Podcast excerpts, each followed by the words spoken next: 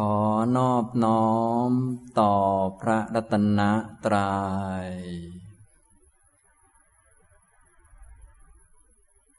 สวัสดีครับท่านผู้สนใจในธรรมะทุกท่าน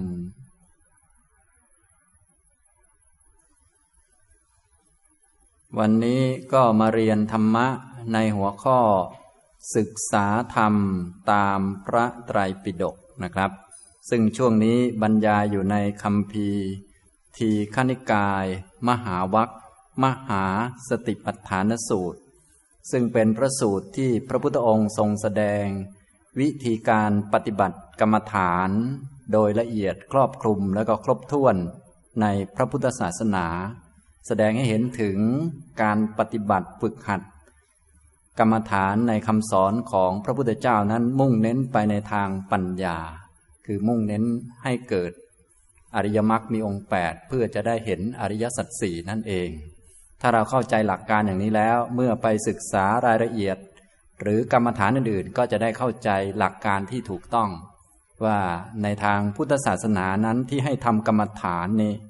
ก็เพื่อฝึกให้เกิดปัญญานี้เป็นจุดมุ่งเน้น แต่แน่นอนการจะมีปัญญาได้ก็ต้องอาศัยจิตที่มีความพร้อม ฉะนั้นกรรมฐานใดที่เน้นไปในทางฝึกจิตให้สงบเป็นต้น ก็ต้องรู้วัตถุประสงค์ด้วยว่าจะเอามาใช้ฝึกปัญญานั่นเองนะแม้กระทั่งเรื่องทานเรื่องศีลเป็นต้นเนี่ยก็มุ่งเน้นไปเพื่อจะให้จิตมีกำลังจะได้ฝึกปัญญาได้นั่นเองนะแต่ว่าสูตรนี้เน้นไปในทางปัญญา เน้นไปในทางวิปัสสนา โดยอาศัย ความเพียร สัมปชัญญะและสติเพื่อให้เกิดสมาธิขึ้นมาระดับหนึ่ง ให้เพียงพอที่จะเป็นฐานของปัญญา เมื่อ มีสมาธิพอสมควรเป็นฐานของปัญญาแล้วก็เจริญปัญญาด้วยการดูกายสักว่าเป็นร่างกายด้วยสติด้วยปัญญาก็จะเกิดความรู้ขึ้นไปตามลำดับนะดูเวทนาเป็นสักว่าเวทนา ดูจิตสักว่าเป็นจิตและดูธรรมสักว่าเป็นธรรมคำว่าดูดูเห็นเห็นนี่ก็เป็นชื่อของปัญญาที่เกิดจากอริยมรรคที่ประกอบรวมกันขึ้น เมื่ออริยมรรคประกอบครบแปดประการก็เป็นมรรคยานมรรคปัญญานะอันนี้เบื้องต้นก็เป็นวิปัสนาปัญญา เบื้องปลายก็เป็นมรรคปัญญานะ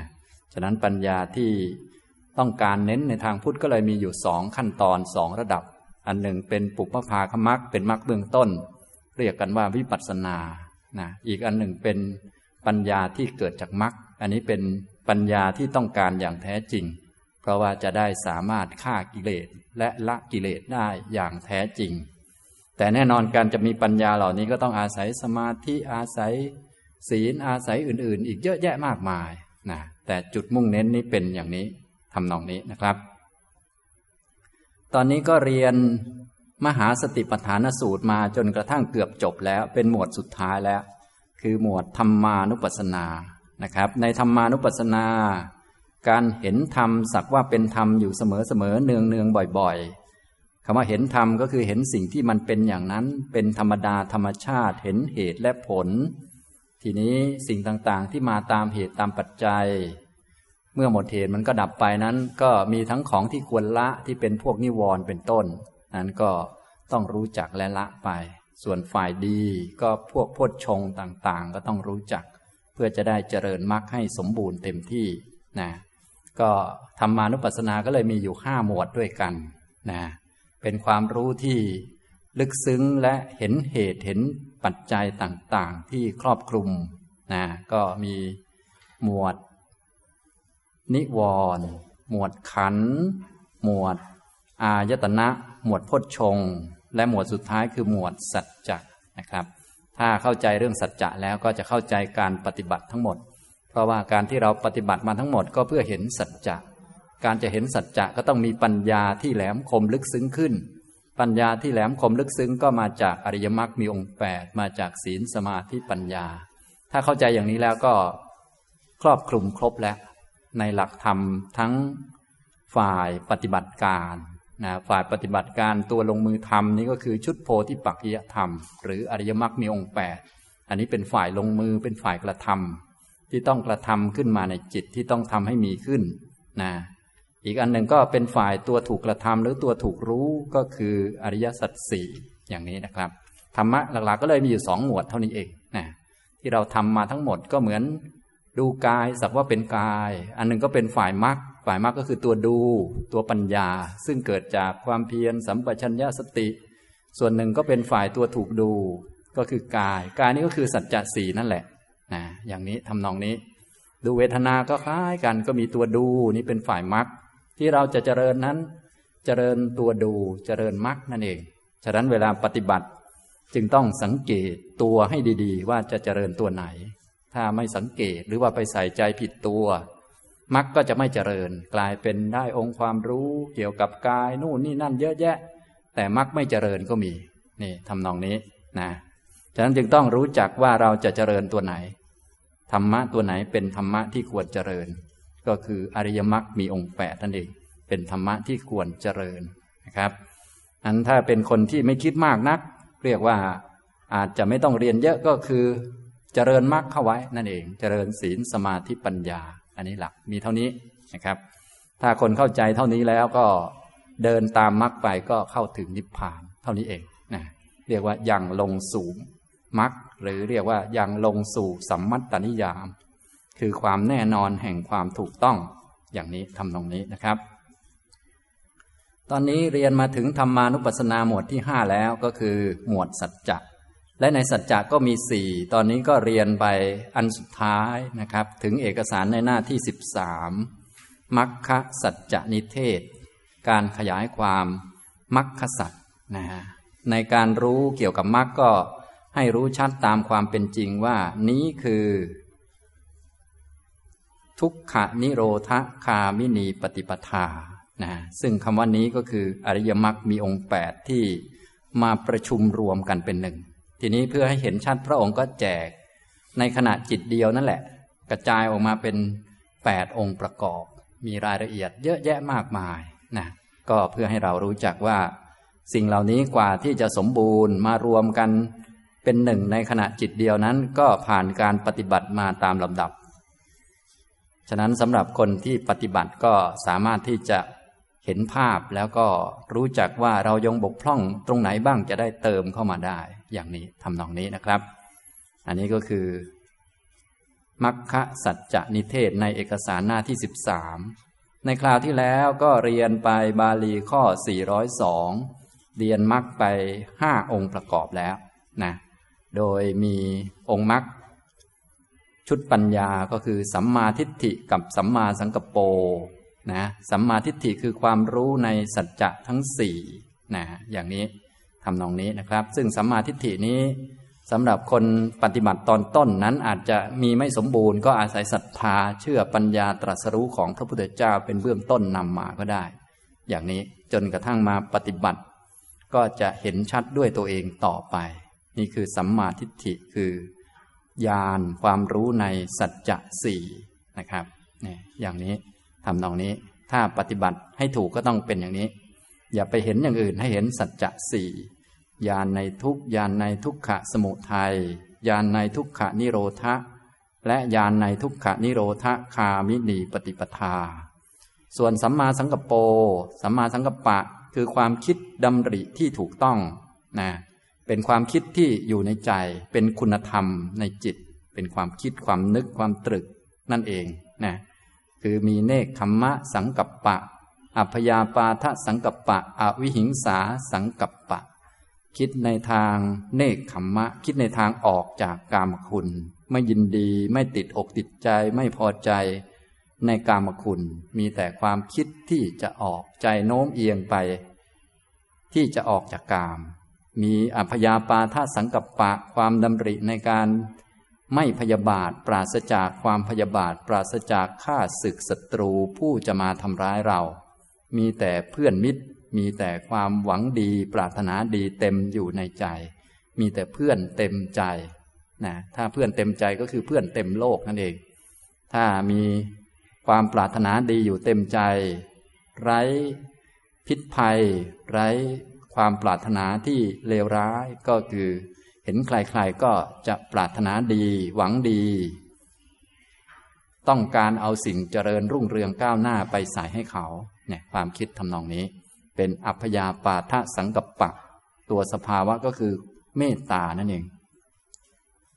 อาวิหิงสาสังกัปปะความดำริในทางไม่เบียดเบียน ไร้ความเบียดเบียน มีแต่ความช่วยเหลือเกื้อกูล มีแต่หาวิธีช่วยคิดหาวิธีนะส่วนการแสดงออกก็เป็นด้าน วาจาด้านกายแล้วก็ด้านอาชีวะต่อไป อันนี้เป็นด้านความคิดนะความคิดอันนี้ก็ เป็นความคิดกรุณา ความคิดช่วยเหลือ ความคิดที่ทนไม่ไหวเวลาที่เห็นคนอื่นยากลำบาก การที่จะไปเอารัดเอาเปรียบ หรือว่าคิดเหยียบย่ำซ้ำเติมก็เป็นไปไม่ได้นะอย่างนี้ทำตรงนี้นะครับ นี่ก็คือฝ่ายปัญญานั่นเอง ฝ่ายปัญญามีอยู่สองสัมมาทิฏฐิกับสัมมาสังกัปโป ต่อมาก็ฝ่ายศีล ศีลขันหมวดศีล คือสัมมาวาจา สัมมากัมมันโตแล้วก็สัมมาอาชีโวนะครับ สัมมาวาจา ก็งดเว้นจากมุสาวาทงดเว้นจากปิสุนาวาจา งดเว้นจากปรุสวาจา และงดเว้นจากสัมผับปลาปะนะการงดเว้นคือเวรมณี เวระก็คือเวรหรือเจตนาร้าย ความคิดไม่ดีที่จะไปกระทบกระทั่งผู้อื่นนะ ซึ่งการที่เราจะกระทบกระทั่งได้ ก็กระทบกระทั่งได้ทางวาจาและทางกาย ส่วนด้านความคิดนี้มันไปไม่ถึงคนอื่นเขานะฉะนั้นการจะมีเวรไปถึงคนอื่นเขานี้ มันต้อง มีความคิดนึกอยู่ในใจและออกมาทางด้านวาจาและกาย เขาเรียกว่าเวรคือเจตนาร้ายนั่นเองนะคำว่ามันนีก็คือการทำลายเวรทำลายความคิดหรือเจตนาร้ายไม่ดีเหล่านี้ที่จะไป เบียดเบียนทำให้คนอื่นเขาเสียประโยชน์ หรือเจ็บปวดทรมานนะอันนี้ฉะนั้นคนที่มีสัมมาวาจา สัมมากัมมันโตก็จะไม่ทำให้ใครเดือดร้อน อยู่ที่ไหนก็ไม่มีพิษสงไม่มีพิษไม่มีภัย ไม่มีเวรกับใครๆอยู่ที่ไหนก็เป็นเขตอภัยทาน คือการให้ อภัยให้ความไม่มีภัย ให้ความไม่น่ากลัวแก่ผู้อื่น คนอื่นอยู่ด้วยก็รู้สึกเบาใจสบายใจนะอย่างนี้ทำนองนี้นะฉะนั้นอริยสาวกลูกศิษย์ของพระพุทธเจ้าไปอยู่ที่ไหนก็จะทำให้ผู้คนแถวๆนั้นรู้สึกเบาใจสบายใจ หมูสัตว์เป็นต้นก็เบาใจสบายใจนะไม่มีเวรไม่มีภัย เนื่องจากว่าท่าน ทำลายเวรในใจของท่านเรียบร้อยแล้วนั่นเองนะฉะนั้นเมื่อออกมาทางวาจาทางกาย ก็เป็นสภาวะที่ไร้เวรไม่มีเวรไม่มีความมีเจตนาร้ายออกมา อันนี้คือ สัมมาวาจา ส่วนสัมมากัมมันโตก็งดเว้นจากการฆ่าสัตว์ งดเว้นจากการลักทรัพย์ งดเว้นจากการประพฤติผิดในกาม นะครับ ต่อไปมรรคองค์ที่ห้าซึ่งจัดอยู่ในหมวดสีนั่นเองคือ สัมมาอาชีโว ก็คืออริยสาวกในธรรมวินัยนี้ ละแล้วซึ่งมิจฉาอาชีวะสำเร็จการเลี้ยงชีวิตด้วยสัมมาอาชีวะนะอันนี้เริ่มตั้งแต่มรรคองค์ที่ห้าเป็นต้นไปก็จะเป็นการปฏิบัติที่สมบูรณ์เพื่อให้ครบถ้วนต่อไปนะส่วนมรรคสี่องค์แรกนั้นเป็น เหมือนจุดตั้งต้น ฉะนั้นจุดตั้งต้นในทางพุทธศาสนาเนี่ยก็จะมีอยู่สองอย่างด้วยกัน ถ้าใครมีพื้นฐานดี ก็จะมีพื้นมีแผ่นดินที่เหมาะสมที่จะปลูกหรือว่าจะปฏิบัติทำให้สูงยิ่งขึ้นไปได้ พื้นฐานที่สำคัญสองประการ อันที่หนึ่งก็คือทิฏฐิสองก็คือศีล ทิฏฐิหรือความเห็นปัญญานั้นถ้าใคร ดีงามถูกต้องเป็นสัมมาทิฏฐิสัมมาสังกปรอันนี้ก็ถือว่ามีพื้นฐานที่ดีนะถ้ายังไม่ถึงความรู้อริยสัจสี่อย่างน้อยก็รู้เรื่องกรรมเรื่องผลของกรรมก็นับว่าเป็นสัมมาทิฏฐิแต่เป็นขั้นพื้นฐาน ยังไม่พอที่จะละกิเลสได้ ยังไม่พอที่จะเบื่อหน่ายโลก ยังไม่พอที่จะไปนิพพาน ฉะนั้นจึงต้องบวกไปด้วย ความรู้อริยสัจสี่ ความรู้นี้อาจจะมาจากการฟังก็ได้จากการอ่านหนังสือก็ได้ ให้พอรู้จักว่า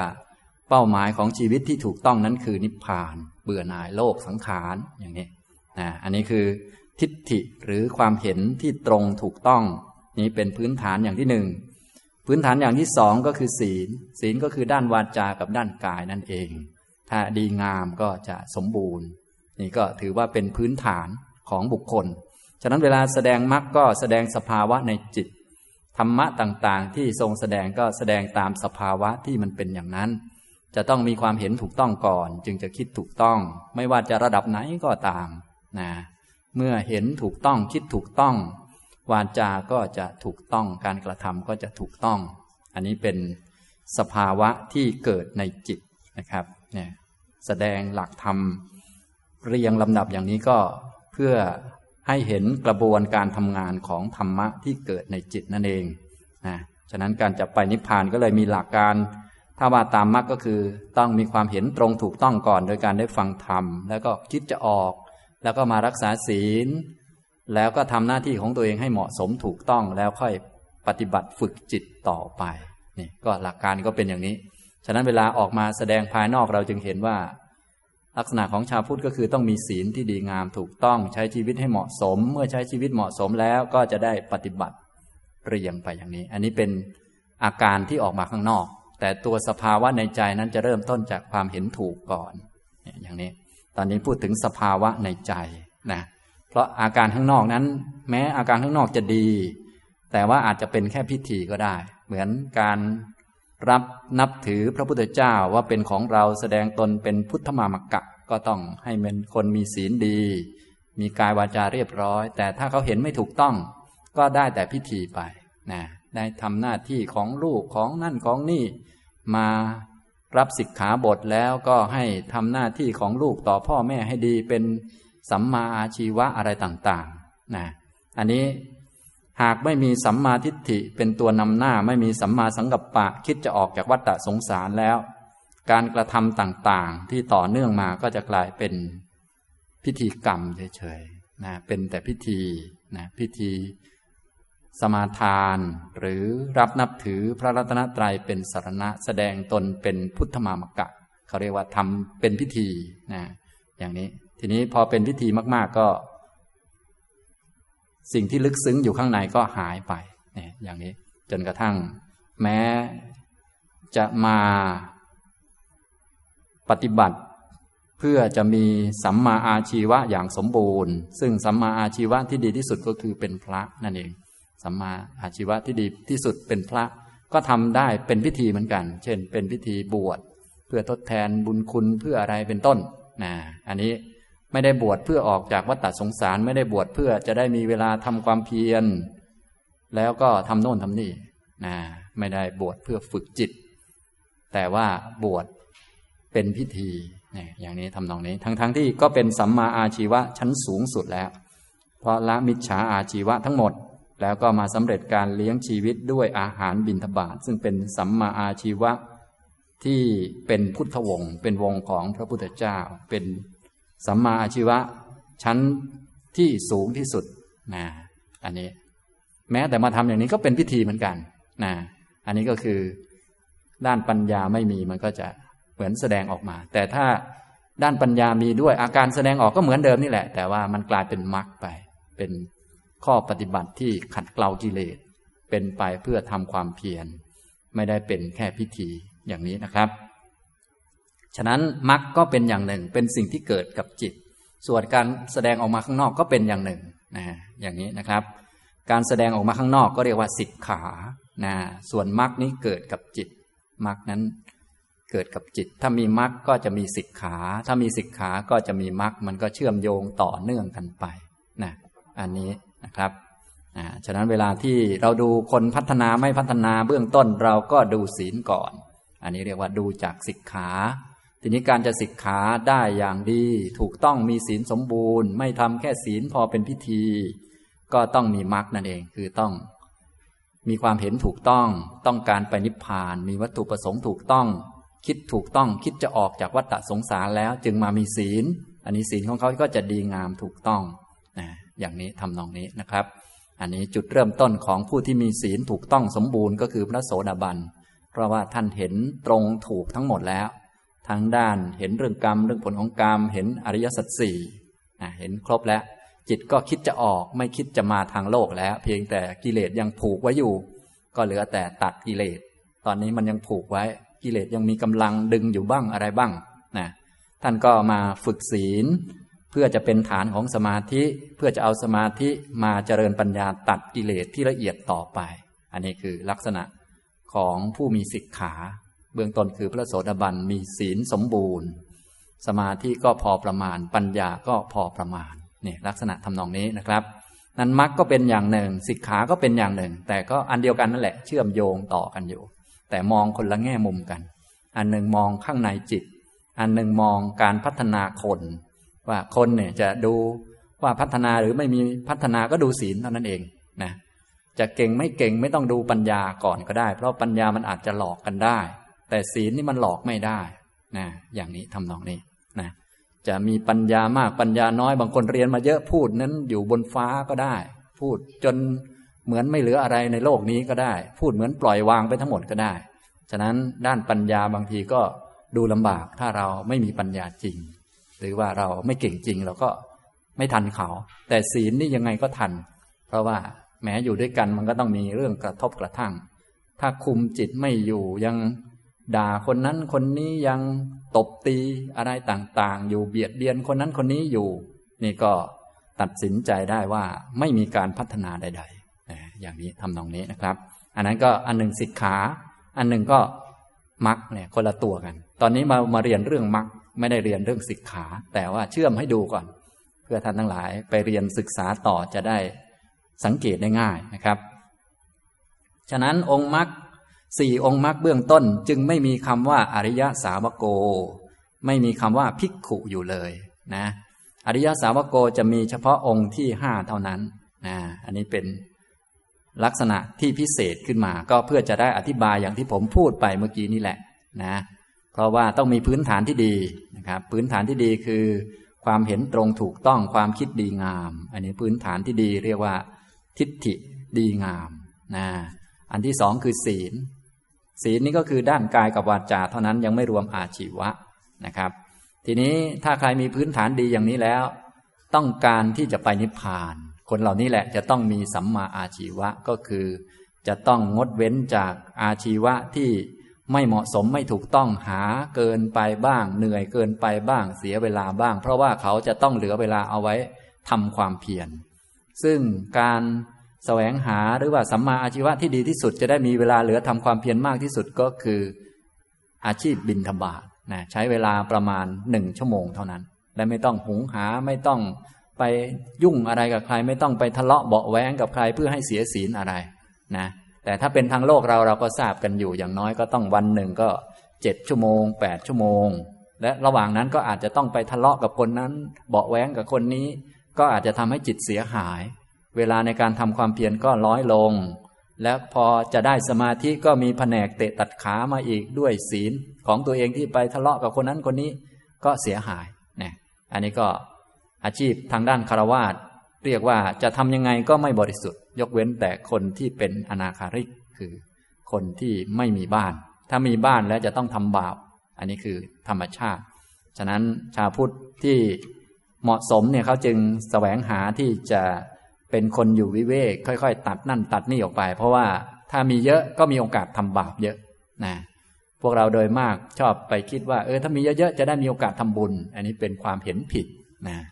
ยิ่งมีเยอะแหละมีโอกาสทำบาปนะอย่างนี้ทำนองนี้นะครับ ที่ถูกคือต้องมีน้อยๆไว้ให้มันหมดไว้ไม่เหลืออะไรนั่นแหละ มันจะเป็นบุญที่ยิ่งใหญ่ สูงสุดก็คือเป็นพระนั่นเองสัมมาชีวะที่สมบูรณ์แบบก็คือบินทบาทนั่นเอง ถ้าใครยังไม่ถึงตรงนั้นก็รองลงมาเรื่อยๆเรื่อยๆเรื่อยๆจนถึงคารวาสต่ำสุดก็คือ การแสวงหานั้นจะต้องไม่เดือดร้อนคนอื่น ไม่ทำลายชีวิตทรัพย์สินของคนอื่น ไม่ทำลายสติปัญญาของผู้อื่น และไม่เบียดเบียนคนอื่นด้วยกายด้วยวาจานั่นเองนะอาชีพใดที่มีการทำลายชีวิตผู้อื่นทำให้คนอื่นเดือดร้อนเสียสติสัมปชัญญะก็จะถูกห้ามให้หมดนะแท้ที่จริงแล้วท่านต้องการสูงสุดเลยก็คือ เป็นพุทธวงศ์ก็คือวงของพระพุทธเจ้านี่คืออริยสาวกโกนั่นเอง เป็นสาวกของพระพุทธเจ้าผู้เป็นอริยะ มุ่งไปสูงสุดว่าเราจะต้องถึงจุดนั้นอย่างแน่นอน เพียงแต่จะวันไหนเมื่อไรอย่างไรเท่านั้นเองนะอันนี้คือลักษณะทำนองนี้ ฉะนั้นมรรคสี่ข้อต้นนี้จึงไม่มีทั้งคำว่าอริยสาวก ไม่มีทั้งคำว่าภิกขุ เนื่องจากว่าเป็นพื้นฐานนั่นเอง เป็นพื้นฐาน ถามว่าพื้นฐานทำไมยากแท้ ก็ยากอย่างนี้แหละ ท่านแสดงให้มันสมบูรณ์ เอาสภาวะในจิตขึ้นมาว่าอ้าวสัมมาทิฏฐิที่สมบูรณ์คืออะไร แต่คนเรามันไม่ได้สมบูรณ์ตั้งแต่ต้นนะถ้าว่าตั้งแต่ตัวเล็ก ๆ ก็คือสัมมาทิฏฐินี่เป็นตัวพื้นฐานอยู่นะคนก็เลยมีพื้นฐานดีกับชั่ว ถ้าดีก็คือทิฏฐิดีงาม ศีลดีงามแค่นี้แหละ ถ้าพื้นฐานชั่วก็คือเห็นผิดกับศีลไม่ดี เท่านี้แหละนะหลักง่าย ๆ ก็มีประมาณนี้นะครับทำตรงนี้ นี้ถ้ามีพื้นฐานดีต่อมาถ้ามีความเห็นตรงถูกต้องคิดจะออกแล้วศีลดีแล้วต่อมาก็ต้องเป็นอริยสาวกนะก็คือมุ่งเดินไปนิพพาน แต่การจะเดินไปนิพพานนี้ ผู้ไปนั้นคือจิต จิตจะไปได้ก็ต้องอาศัยร่างกาย โดยเฉพาะมนุษย์เราที่มีร่างกายหยาบ อันนี้ก็ต้องแสวงหาปัจจัยสี่แล้วก็ต้องดูแลญาติพี่น้อง บางคนมี ภรรยาบางคนมีลูก บางคนมีนู่นมีนี่มาแล้ว ในตอนที่ยังไม่ได้คิดจะออก เอามาซะเยอะนะจะไปจิ้งพรวดพลาดมันก็แสดงถึงความเป็นคนไม่รับผิดชอบ ก็เลยต้องทำสัมมาอาชีวะให้เหมาะสมให้ถูกต้อง อย่างนี้ทำนองนี้นะทีนี้อริยสาวกนี้ก็หลักๆก็คือ จะทำข้อต่อไปนั่นแหละ ก็คือจะทำความเพียรนะฉะนั้นเพื่อจะให้มีความเพียรที่ดีก็ต้อง จำกัดการแสวงหาให้พอดีให้เหมาะสมไม่เสียเวลามาก และที่สำคัญจะต้องไม่ทุจริต ไม่เบียดเบียนใครๆ อย่างที่เกริ่นไปแล้ว ที่ดีที่สุดก็คือบินทบาทถ้าไม่ดีที่สุดก็รองลงมาเรื่อยๆ จนถึงคารวะเราก็ทำได้ เพียงแต่ว่าจะให้มันดีที่สุดมันก็ไม่ได้ เพราะมันไม่ใช่ของที่ดีที่สุด ในเมื่อมันเป็นของเลว เป็นของเสียเวลา เป็นของที่ไม่สบาย ไม่สะอาด ก็ต้องเป็นอย่างนั้นแหละนะฉะนั้นพอข้อสัมมาวายาโมเป็นต้นไป สัมมาวายาโม สัมมาสติ สัมมาสมาธิเวลาขยายออกมา จะใช้คำว่าภิกขุไม่ใช้คำว่าอริยสาวก หมายถึงท่านที่มีวิถีชีวิตที่เหมาะสมถูกต้องแล้ว ต่อไปก็จะปฏิบัติให้เต็มที่ ถ้าเป็นผู้มีวิถีชีวิตที่ไม่เหมาะสมกับการที่จะได้สมาธิมันก็เป็นไปไม่ได้ฉะนั้นต่อไปก็จะเป็นขั้นสมาธิ นะครับ สัมมาวายโม สัมมาสติ สัมมาสมาธิ อันนี้เป็นขั้นฝึกจิต เป็นฝ่ายสมาธิขัน ก็จะขยายความด้วยคำพิกขุทั้งสามชุดเลย ทั้งสามองค์มรรคนะครับ ฉะนั้นที่พิเศษจะมีอยู่สี่องค์มรรคด้วยกัน อันที่หนึ่งก็คือสัมมาอาชีโว จะขยายด้วยคำว่าอาริยสาวโกนะส่วนองค์มรรคสี่องค์แรกนั้นเป็นพื้นฐานนะครับ อย่างนี้ทำนองนี้นะ แล้วก็องค์มรรคสี่องค์มรรคข้างล่างนี้พิเศษ โดยสัมมาอาชีโวมีคำว่าอริยสาวโกมาขยาย สัมมาวายโม สัมมาสติ สัมมาสมาธิมีคำว่าพิกขุมาขยายนะอย่างนี้นะครับ นี้สรุปที่เรียนจากคราวที่แล้วนะครับ วันนี้จะเรียนองค์มรรคองค์ที่หกต่อไป ซึ่งเป็นฝ่ายสมาธิแล้วตอนนี้ สมาธิก็คือฝึกจิตให้มีความตั้งมั่นและเป็นกลางฉันสมาธิที่ถูกต้องในทางพุทธนี้ ไม่ใช่สมาธิที่มาจากสมถะนะสมถะเป็นส่วนหนึ่ง วิปัสสนาเป็นส่วนหนึ่ง สมาธิในสัมมาสมาธินี้เป็นสมาธิที่เกิดจากวิปัสสนานั่นเองนะสมาธิมีสองแบบนะครับ สมาธิมาจากฝ่ายสมถะอันนี้เป็นกำลังของจิต ยิ่งจิตดีงามก็มีโอกาสเจริญวิปัสสนาได้มากได้เยอะได้ไว มันช่วยกันกิเลสไว้ให้ ก็จะทำให้ฟาดฟันกิเลสได้ไวขึ้นอะไรขึ้นนะอย่างนี้ ส่วนสมาธิอีกอันหนึ่งเป็นสมาธิที่มาจากวิปัสสนา สมาธิที่มาจากวิปัสสนานี้เป็นสมาธิสำหรับรวมองค์มรรคเจ็ดองค์มรรคเข้ามาในที่เดียวกันนะก็จะเป็นสมาธิคนละอย่าง สมาธิที่มาจากกรรมฐานสี่สิบนั้น ไม่จัดเข้าในสัมมาสมาธิในที่นี้นะ สมาธิที่มาจากกรรมฐานสี่สิบนั้นเป็นสมถภาวนา อันนั้นเป็นสมาธิอีกชุดหนึ่งสมาธิเหล่านั้นก็มีประโยชน์นะเป็นฐานของปัญญาได้ ฉันทางพุทธเราเนี่ยเน้นไปทางปัญญา เน้นไปทางโพธิปักยธรรม สมาธิในโพธิปัจจยธรรมนี้ไม่ใช่สมาธิสมถะ แต่เป็นสมาธิอีกอันหนึ่งอีกแบบหนึ่ง ที่มาจากองค์มรรคมารวมกันอย่างนี้นะครับ แต่ถ้าใครมีสมาธิแบบสมถะก็จะช่วยให้ การเจริญมรรคนั้นมันรวดเร็วแล้วก็ทำได้งอกงามยิ่งขึ้น แต่ว่าก็ไม่แน่เสมอไปเนื่องจากว่าสมาธิในฝ่ายสมถะนั้นมันทำให้จิตสบาย ยิ่งคนได้ฌานก็จะจัดเป็นสุขขาปฏิปทา ในเมื่อสุขขาปฏิปทาแล้ว การที่จะเกิดอภิญญาหรือว่าเกิดวิปัสสนาขึ้นมา ก็มีทั้งช้าก็มีทั้งเร็วก็มีนะอย่างนี้ แต่หากบางคนไม่ได้สมาธิในขั้นสมถะไม่ได้ฌาน พวกนี้ก็จะจัดเป็นทุกขาปฏิปทา เพราะว่ามีทุกข์และกิเลสเข้ามาครอบงำจิตได้มาก แต่คนเหล่านี้ก็สามารถเจริญวิปัสสนาตามแบบสติปัฏฐานเนี่ยให้บรรลุช้าก็ได้ บรรลุไวก็ได้ คือได้สมาธิแบบสัมมาสมาธินี้อย่างเดียวนะส่วนสมาธิในแบบสมถะความคล่องแคล่วในฌานต่างๆ ไม่ได้อภิญญาต่างๆ ก็จะไม่ได้ อย่างนี้ทำนองนี้ ส่วนอีกพวกหนึ่งเขาทำสมาธิมาจิตสะอาดปลอดโปร่ง ทางดำเนินของเขาก็ดูเหมือนว่าจิตจะสบาย ไม่ค่อยมีกิเลสมารบกวน นี่ก็ฝ่ายสุขาปฏิปทาก็จะมีทั้งจิตปาพิญญาทั้งทันทาพิญญาเช่นเดียวกัน ก็ไม่แน่เสมอไปนี่เป็นอย่างนี้นะครับ อันนี้ในฝ่ายถ้าเป็นทางพระเนี่ยท่านจะนิยมให้ไปทำสุขาปฏิปทาเนี่ยก็ เนื่องจากเวลาสอนก็ต้องสอนอันดีที่สุดให้ เหมือนสัมมาอาชีวะก็ต้องสอนอันดีที่สุด คืออาชีพบินทบาทถ้าไม่ได้ก็ต้องลดหลั่นลงมา เวลาที่สอนวิธีปฏิบัติ ถ้าเราอ่านในพระสูตรทั่วไปก็จะสอนแนวให้ทำสมถะก่อน แล้วค่อยทำสติปัฏฐานหรือวิปัสสนา เพราะว่าเป็นวิธีที่ดีที่สุด เรียกว่าทำอันดีที่สุดไว้ให้ ดีที่สุดก็คือสุขขาปฏิปทา แล้วก็ขิปปาพิญญาด้วย อันนั้นดีที่สุด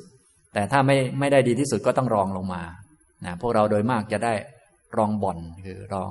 ท้ายๆสุดตลอดนะก็คือเป็นทุกขาปฏิปทาด้วย เป็นบรรลุช้าด้วยนะบางคนทั้งทุกทั้งไม่ได้บรรลุอีก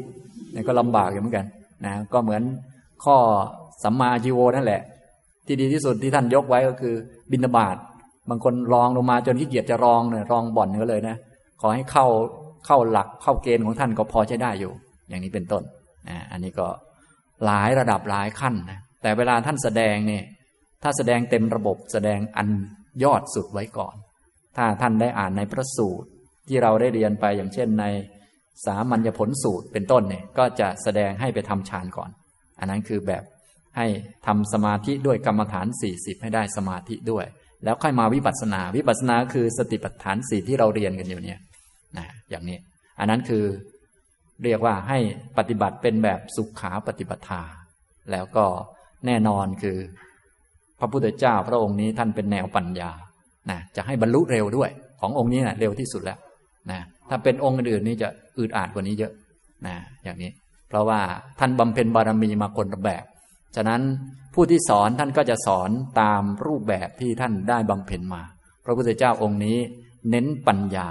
นะเพราะว่าท่านบำเพ็ญมาเรื่องนี้โดยเฉพาะ นะครับ อย่างนี้ ฉะนั้นการจะฝึกหรือเน้นปัญญาได้นานได้เยอะเพื่อจะบรรลุเร็วๆเนี่ย ถ้ามีกำลังสมาธิหนุนไว้นี่โอ้โห ทีนี้แหละมีเวลาเยอะเลยทีเดียวนะท่านจึงเน้นสำหรับพระเป็นหลัก ส่วนญาติโยมเราก็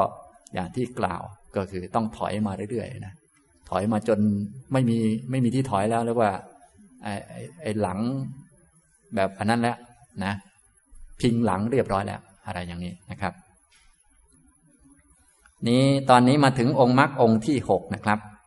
ในเอกสารหน้าที่สิบสามกะตะโมจะพิกเว สัมมาวายาโม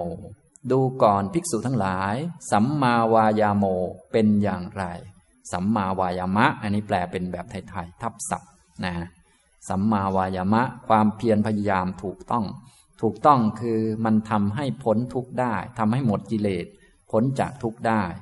อิทะพิกเวภิกขุดูก่อนภิกษุทั้งหลาย ภิกษุในพระศาสนานี้ในพระธรรมวินัยนี้นะครับ ฉะนั้นเวลาขยายในสัมมาวายโม สัมมาสติ สัมมาสมาธินี้จะเหมือนกัน คือขยายว่า อิทะพิกเวภิกขุนะครับ ตอนขยายสัมมาวายโมก็จะขยายเป็น อิทะพิกเวอริยสาวโก ตอนสี่องค์มรรคแรกไม่มีคำขยายอะไร เพราะว่าเป็นพื้นฐานอย่างที่ผมเกริ่นไปแล้วนะครับ อันนี้เป็นสภาวะในจิต ถ้าจะให้ดูง่าย แสดงง่ายก็ต้องแสดงเป็นลำดับไปว่าอ้าวเบื้องต้นเธอต้องมีศีลกับความเห็นตรงนะ ต่อมาก็มาฝึกนี่นี่นี่นะ ก็เรียงลำดับไปอย่างนี้ อันนี้คือแบบสิกขาคือแบบพัฒนาไปตามลำดับ แต่นี่อธิบายแบบสภาวะในจิตก็เลยยากสักนิดหนึ่งนะอย่างนี้ทำนองนี้นะครับ อันนี้ ดูก่อนภิกษุทั้งหลาย ภิกษุในพระธรรมวินัยนี้คำว่าภิกขุแปลว่า เป็นผู้เห็นโทษภัยในวัฏสงสาร เพราะว่าได้มีสัมมาทิฏฐิแล้ว เป็นผู้คิดจะออกจากวัฏสงสารแล้วนี่คือ ลักษณะของภิกขุนะแล้วก็อื่นๆเป็นผู้ปฏิบัติดีงามถูกต้องเป็นผู้ที่มีอาชีพบินธบาตขอเป็นต้นเนี่ยถ้าเราทำสมบูรณ์เนี่ยก็จะเป็นภิกขุตามนี้อย่างสมบูรณ์ แต่หากไม่สมบูรณ์ก็อย่างที่ผมกล่าวคือลดหลั่นลงไปจนถึงพวกเรานี่แหละ คือพวกเราหลังชนกำแพงตลอดแหละนะไปต่อเรียกว่าต่ำกว่านี้ไม่มีแล้วประมาณนั้นนะนะถ้าจะสูงกว่านี้มียังอีกเยอะนะเป็นภิกขุเนี่ยได้ตามลำดับไปเลย ฉะนั้นพวกเราโดยมากก็เอาความหมายแค่ว่า เป็นผู้เห็นโทษภัยในวัฏสงสารอย่างนี้ก็ได้นะแต่ความหมายยังมีอีกเยอะ ถ้าเป็นนักปฏิบัติปกติ ท่านก็จะให้ไว้สองความหมาย ความหมายที่หนึ่งคือ ภิกขุเพราะว่าเป็นผู้เห็นโทษภัยในวัฏสงสาร เห็นภัย เห็นความน่ากลัวของการเวียนว่ายตายเกิด เพราะมันเป็นของไม่แน่ไม่นอน และมีกิเลสเยอะนะอันที่สองภิกขุแปลว่า ผู้มีศักยภาพที่จะทำลายกิเลสได้นะอย่างนี้ทำนองนี้ ฉะนั้นคนที่จะมีศักยภาพทำลายกิเลสได้ต้องมีพื้นฐานที่ดี แล้วก็มีเวลาที่จะมาฆ่ากิเลส การจะมีเวลามาฆ่ากิเลสจะต้องมีสัมมาอาชีวะ ถ้าไม่มีสัมมาอาชีวะมันจะไม่มีเวลานะอย่างนี้ทำนองนี้นะอันนี้ฉะนั้นพวกญาติโยมเราศักยภาพในการฆ่ากิเลสนี้รู้สึกจะไม่ค่อยมีเท่าไหร่ ส่วนใหญ่จะถูกกิเลสฆ่าซะมากกว่า ขนาดนั่งสมาธิยังถูกกิเลสฆ่าอยู่เลย อันนี้ก็คงไม่ต้องนึกถึงนั่งดูละครแล้วขนาดนั่งดูจิตก็ยังถูกกิเลสฆ่าอยู่เลย นั่งดูลมหายใจยังถูกกิเลสฆ่าทิ้งเนี่ยนะ เรียกว่าคล้ายๆกับเราถืออาวุธปืนอยู่นี่แหละ โจรยิงทั้งๆทที่ถืออาวุธอยู่เนี่ย ถ้าไม่มีอาวุธจะเป็นยังไงลองคิดดู เอากันขนาดนี้คือญาติโยมเรานี่คล้าย ๆ กับอย่างที่ผมเกริ่นคือว่าแม่แบบหลังพิงกำแพงแล้ว ไปล่างกว่านี้ไม่ได้แล้วประมาณนั้นนะอันนี้ แต่ท่านที่ถูกนี่ท่านต้องให้เป็นภิกขุเลย ผู้ที่มีศักยภาพในการละกิเลสนะอย่างนี้ทำนองนี้นะครับ ฉะนั้นผู้ที่มีศักยภาพก็ต้องเป็นผู้ที่พื้นฐานดีแล้วก็อาชีวะ เหมาะสมถูกต้องมีเวลาเยอะเพื่อจะมาฆ่ากิเลสนั่นแหละ เพื่อจะออกรบนั่นเองอย่างนี้ ก็วายามะนี่เน้นไปทางฆ่ากิเลสทำลายกิเลสและเจริญกุศลนะครับ วายามะก็มีอยู่สี่ประเด็นด้วยกัน ดูก่อนภิกษุทั้งหลาย ภิกษุในพระศาสนานี้ พระศาสนานี้ก็เป็นที่อาศัยของผู้ที่ ต้องการปฏิบัติธรรม ศาสนานี้คือศาสนาของพระพุทธเจ้าโคดมพระองค์นี้ อนุปันนานัง ปาปกานังอากุศลานังธรรมานัง อนุปาดายะ ฉันดังชเนติ วายมติ วิริยังอารพติ จิตตังปักคันหาติปะทหตินะภิกษุในพระศาสนานี้ทำฉันท่าให้เกิด ชเนติก็คือให้เกิดขึ้น วิธีการทำความเพียรที่ถูกต้องก็คือต้องทำฉันทะให้เกิด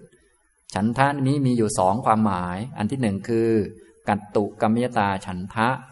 คือความพอใจที่จะทำเหตุ เพราะว่านานๆจะได้มีโอกาสทำสักครั้งหนึ่ง นานๆจะได้เกิดเป็นคนนานๆจะได้มีพระพุทธศาสนานานๆ จะได้เดินจงกรมนานๆ จะได้นั่งสมาธินานๆจึงจะได้ทำนี่ทำนี่ทำนี่นะก็มีความพอใจรักที่จะทำอันนี้เรียกว่า กัตตุกรรมยตาฉันทะ ฉันทะอีกอันหนึ่งเรียกว่า กุศลธรรมฉันทะ พอใจในกุศลคือความฉลาดไม่พอใจที่จะโง่ เพราะว่าคนที่เป็นภิกขุนี้ จะเห็นอันตรายของวัฏสงสารที่มาจากกิเลสทำตามกิเลสกลับไปกลับมามันก็โง่นานเกินไป เขาไม่พอใจโง่ เรียกว่าพอใจฉลาด เรียกว่ากุศล ธรรมฉันทะนะมีความพอใจในกุศลธรรมนั่นเอง กุศลธรรมคือธรรมะที่ช่วยให้เกิดความฉลาด ฉลาดคือไม่โง่นั่นเอง ที่เราทำทำอยู่ดูหนังดูละครอันนี้โง่นะ ก็ไม่โง่ จะเรียกว่าฉลาดน้อยก็ไม่มีฉลาดเอาสักขีดหนึ่งเลยนั่นก็เรียกว่าโง่มากนั่นแหละนะจะบอกว่าอุ้ยไม่ค่อยฉลาดก็พูดให้เกียรติเกินไป เดี๋ยวจะได้รับเกียรติทั้งๆทที่ไม่มีเกียรติไปนะฉะนั้นก็ต้องให้มันตรงไปเลย จะได้แบบจัดจะกันไปเลย จะได้ไม่ต้องหลอกตัวเองต่อไป ฉันทะก็เลยมีอยู่สองประการ อันที่หนึ่งเรียกว่า กัตตุกรรมยตาฉันทะนะฉันทะคือความพอใจใคร่ที่จะทำรักที่จะทำนะอันที่สองกุศลธรรมฉันทะ กุศลธรรมนั่นเองนะชอบกุศล ชอบฉลาดไม่ชอบโง่ ไม่รักความโง่ ฉะนั้นผู้เป็นภิกขุเนี่ยเขาจะเห็นพวกกิเลสเป็นฝ่ายไม่ดี เป็นพวกนิสัยไม่ดี ฉะนั้นเขาจะไม่ชอบ เขาจะชอบกุศล ชอบคุณงามความดี ชอบความฉลาดเอามาฆ่ากิเลส นี้ยังฉันทะสองประการนี้แหละให้เกิดขึ้น วายมติย่อมพยายาม พยายามคือลุกขึ้นมากระทำลุกขึ้นมาย่อมพยายาม วิริยังอารพติย่อมปรารบซึ่งความเพียรตั้งความเพียรขึ้น โดยการเดินจงกรมบ้างนั่งสมาธิบ้าง หากรรมฐานเพื่อจะยกจิตขึ้น ไปกระทำบ้าง อันนี้เรียกว่าปรารบความเพียร จิตตังปักคันหาติปะนาติ แล้วก็ประคับประคองจิตเอาไว้ ให้อยู่ในงานนั้น และตั้งจิตเอาไว้ให้อยู่ในงานนะก็ปักคันหาติคือประคับประคองให้อยู่ในงานนั้นแหละ งานที่จะทำนั้น แล้วก็ปะทหติคือตั้งไว้ ย่อมประคับประคองจิต ตั้งซึ่งจิตเอาไว้ ในงาน งานอะไร ก็งานที่จะกระทำโน่นนี่นั่นต่างๆ งานกรรมฐานงานฝึกงานหัดทั้งสมถะ ทั้งวิปัสสนา สติปัฏฐานนี้เป็นงานด้านวิปัสสนา เพื่ออะไรล่ะ ก็เพื่อความไม่เกิดขึ้นอนุปาทายะ เพื่อความไม่เกิดขึ้น แห่งบาปอากุศลธรรมทั้งหลายที่ยังไม่เกิด อนุปันนานัง แปลว่ายังไม่เกิดขึ้น เพื่อความไม่เกิดขึ้นของบาปอากุศลธรรมทั้งหลายที่ยังไม่เกิดทำฉันทะให้เกิด พยายาม ปรารบความเพียร ประคับประคองจิตตั้งจิตไว้ เพื่อความไม่เกิดขึ้น ของบาปอากุศลธรรมทั้งหลายที่ยังไม่เกิด บาปอากุศลธรรมทั้งหลายที่ยังไม่เกิดก็มีอยู่สองแบบ แบบที่หนึ่งคือแบบปัจจุบัน แบบปัจจุบันที่ยังไม่เกิดมีอะไรบ้าง ก็มีเยอะแยะที่มันยังไม่เกิด เราก็พยายาม ที่จะไม่ให้มันเกิดด้วยการมีความสำรวมระมัดระวังอินทรีย์ตาหูจมูกลิ้นกายและใจ เพราะทราบดีอยู่แล้วว่ากิเลสมันจะมาทางตาหูจมูกลิ้นกายและใจนะ ก็ตั้งความเพียรเพื่อที่จะสำรวมระวังตาหูจมูกลิ้นกายและใจ ป้องกันกิเลสไม่ให้กิเลสมันเกิดขึ้น อันนี้แบบที่หนึ่งแบบปัจจุบัน อันที่สองคือแบบอนาคต เนื่องจากอนาคตมันยังไม่เกิด เราจึงสามารถตัดเหตุมันได้ อนาคตเป็นอย่างไร เช่น อนาคตเราจะตาย จะตายแบบไม่มีที่พึ่งอย่างนั้นหรือ ไม่ได้ เราจะต้องตัดภาวะนั้นทิ้งด้วยความเพียรเพื่อความไม่เกิดของภาวะไร้ที่พึ่ง เราเห็นคนอื่นๆเขา แก่แล้วเป็นคนขี้บ่นอย่างโน้นอย่างนี้ เราคงจะไม่อยากจะเป็นอย่างนั้น วิธีจะไม่เป็นอย่างนั้นเพื่อไม่ให้ภาวะขี้บ่นในตอนแก่อย่างนั้นเกิดแก่เรา เราก็ต้องตั้งหน้าทำความเพียรเพื่อความไม่เกิดขึ้นของ บาปอากุศลธรรมที่มันยังไม่เกิด เพราะว่าอนาคตเนี่ยมันสามารถแก้ได้ โดยการเอาเหตุของมันออกไปเนี่ยอย่างนี้ทำนองนี้นะครับ นี่ก็คือทำความเพียรลักษณะทำนองนี้ นี่คือแบบที่หนึ่งความเพียรอันที่หนึ่งนะครับ ความเพียรอันที่สองอุปันนานังปากกานังอกุศลานังธรรมานังปหานายะนะที่ต่างกันก็คือตรงนี้แหละ เพื่อละ บาปอกุศลธรรมทั้งหลายที่เกิดขึ้นแล้วนะส่วนคำหลังนี้เหมือนเดิม ฉะนั้นคำข้างหลังนี้เป็นคำแสดงลักษณะของสัมมาวายาโมที่ถูกต้อง สัมมาวายาโมที่ถูกต้องก็เลยต้องมีฉันทะคือความชอบที่จะทำรักที่จะทำอาจจะชอบการทำเหตุก็ได้ เพราะรักพระพุทธเจ้า รักข้อปฏิบัติอันดีงาม หรือชอบฉลาดก็ได้ ไม่ชอบโง่ ไม่ชอบถูกกิเลสหลอก ชอบฉลาดขึ้นฉลาดขึ้นก็ได้ แล้วก็ต้องการจะฉลาดขึ้นมีปัญญาขึ้นจะนั่งอยู่เฉยๆคงจะไม่มีปัญญาก็ต้องเริ่มต้นทำขึ้นมาเนี่ยอย่างนี้ทำตรงนี้นะครับนี่คำข้างหลัง ฉันดังชเนติวายมติ วิริยังอารพติ จิตตังปักคันหาติปะทหติคำเหล่านี้ก็เลยเป็นคำแสดงลักษณะของวายามะนะครับ ส่วนกิจหน้าที่ของวายามะเนี่ยก็มีสี่อันที่หนึ่งก็ว่าไปแล้ว เพื่อความไม่เกิดขึ้นของบาปอากุศลธรรมทั้งหลายที่ยังไม่เกิดสองก็เพื่อละ ซึ่งบาปอากุศลธรรมทั้งหลายที่เกิดขึ้นแล้วปหานายะ แปลว่าเพื่อละนะเพื่อละบาปอากุศลธรรมทั้งหลายที่เกิดขึ้นแล้วนะการละก็มีสองแบบเช่นเดียวกันนะละในแบบปัจจุบันก็คือเมื่อมีกิเลสเกิดขึ้น มันเกิดขึ้นในความคิดนึกต่างๆ ก็พยายามเพื่อที่จะละ ไม่ให้ จิตตกไปในความคิดเหล่านั้นนะไม่ให้ความคิดเหล่านั้นมันครอบงำกลุ่มรุมจิต หาวิธีแก้ไขมันนะอย่างนี้ทำนองนี้ อีกอันหนึ่งก็ละโดยการที่ทำให้กำลังของฝ่ายกิเลสมันลดลงทำให้โอกาสที่มันจะเกิดเนี่ยมันลดลงลดลงไปเรื่อยๆ ไปถอน ตอนนี้กิเลสไม่เกิดหรอก แต่ว่าเรารู้ว่ากิเลสมันจะเกิดมาด้วยเหตุอะไร เราก็ไปถอนเหตุมันออกไปซะ นะเรียกว่าถอนกำลังมันออกมานะอันนี้ก็เป็นวิธีละในแบบอนาคตคือตัดกำลังของกิเลส โดยการไปพิจารณาเรื่องนั้น ๆ ให้มันเข้าอกเข้าใจให้มันชัดเจนนะอย่างเช่น คนที่รักสวยรักงามเป็นต้น ก็รู้อยู่แล้วว่ากิเลสชนิดนี้มันจะเกิดนะถ้ามันเกิดตอนนี้ก็ระวังไว้ ก็ต้องสู้มันอะไรมัน อย่าไปคิดปรุงแต่ง อย่าไป หาเหตุใส่เชื้อให้มันมากนัก มันจะได้อยู่ไม่นาน จะต้องรีบแก้ไข อันนี้คือแบบปัจจุบัน แบบอนาคตก็คือตอนนี้มันยังไม่เกิด แต่เรารู้อยู่ เราเป็นคนชอบความสวยงามเนี่ยนะพวกติดสวยติดงามก็ต้องเอาอสุภกรรมฐานมาเจริญให้เยอะๆไว้ จะได้ตัดกำลังของพวกกิเลส เวลาไปเจอสิ่งต่างๆ จะได้ไม่รอกไม่ชอบอีกนะพวกที่มีพยาบาทมีศัตรูเยอะ อันนี้ก็ต้องไปหัดเมตตามาฆ่ามัน สู้มันให้มันถอยกำลังลงไป อย่างนี้นะ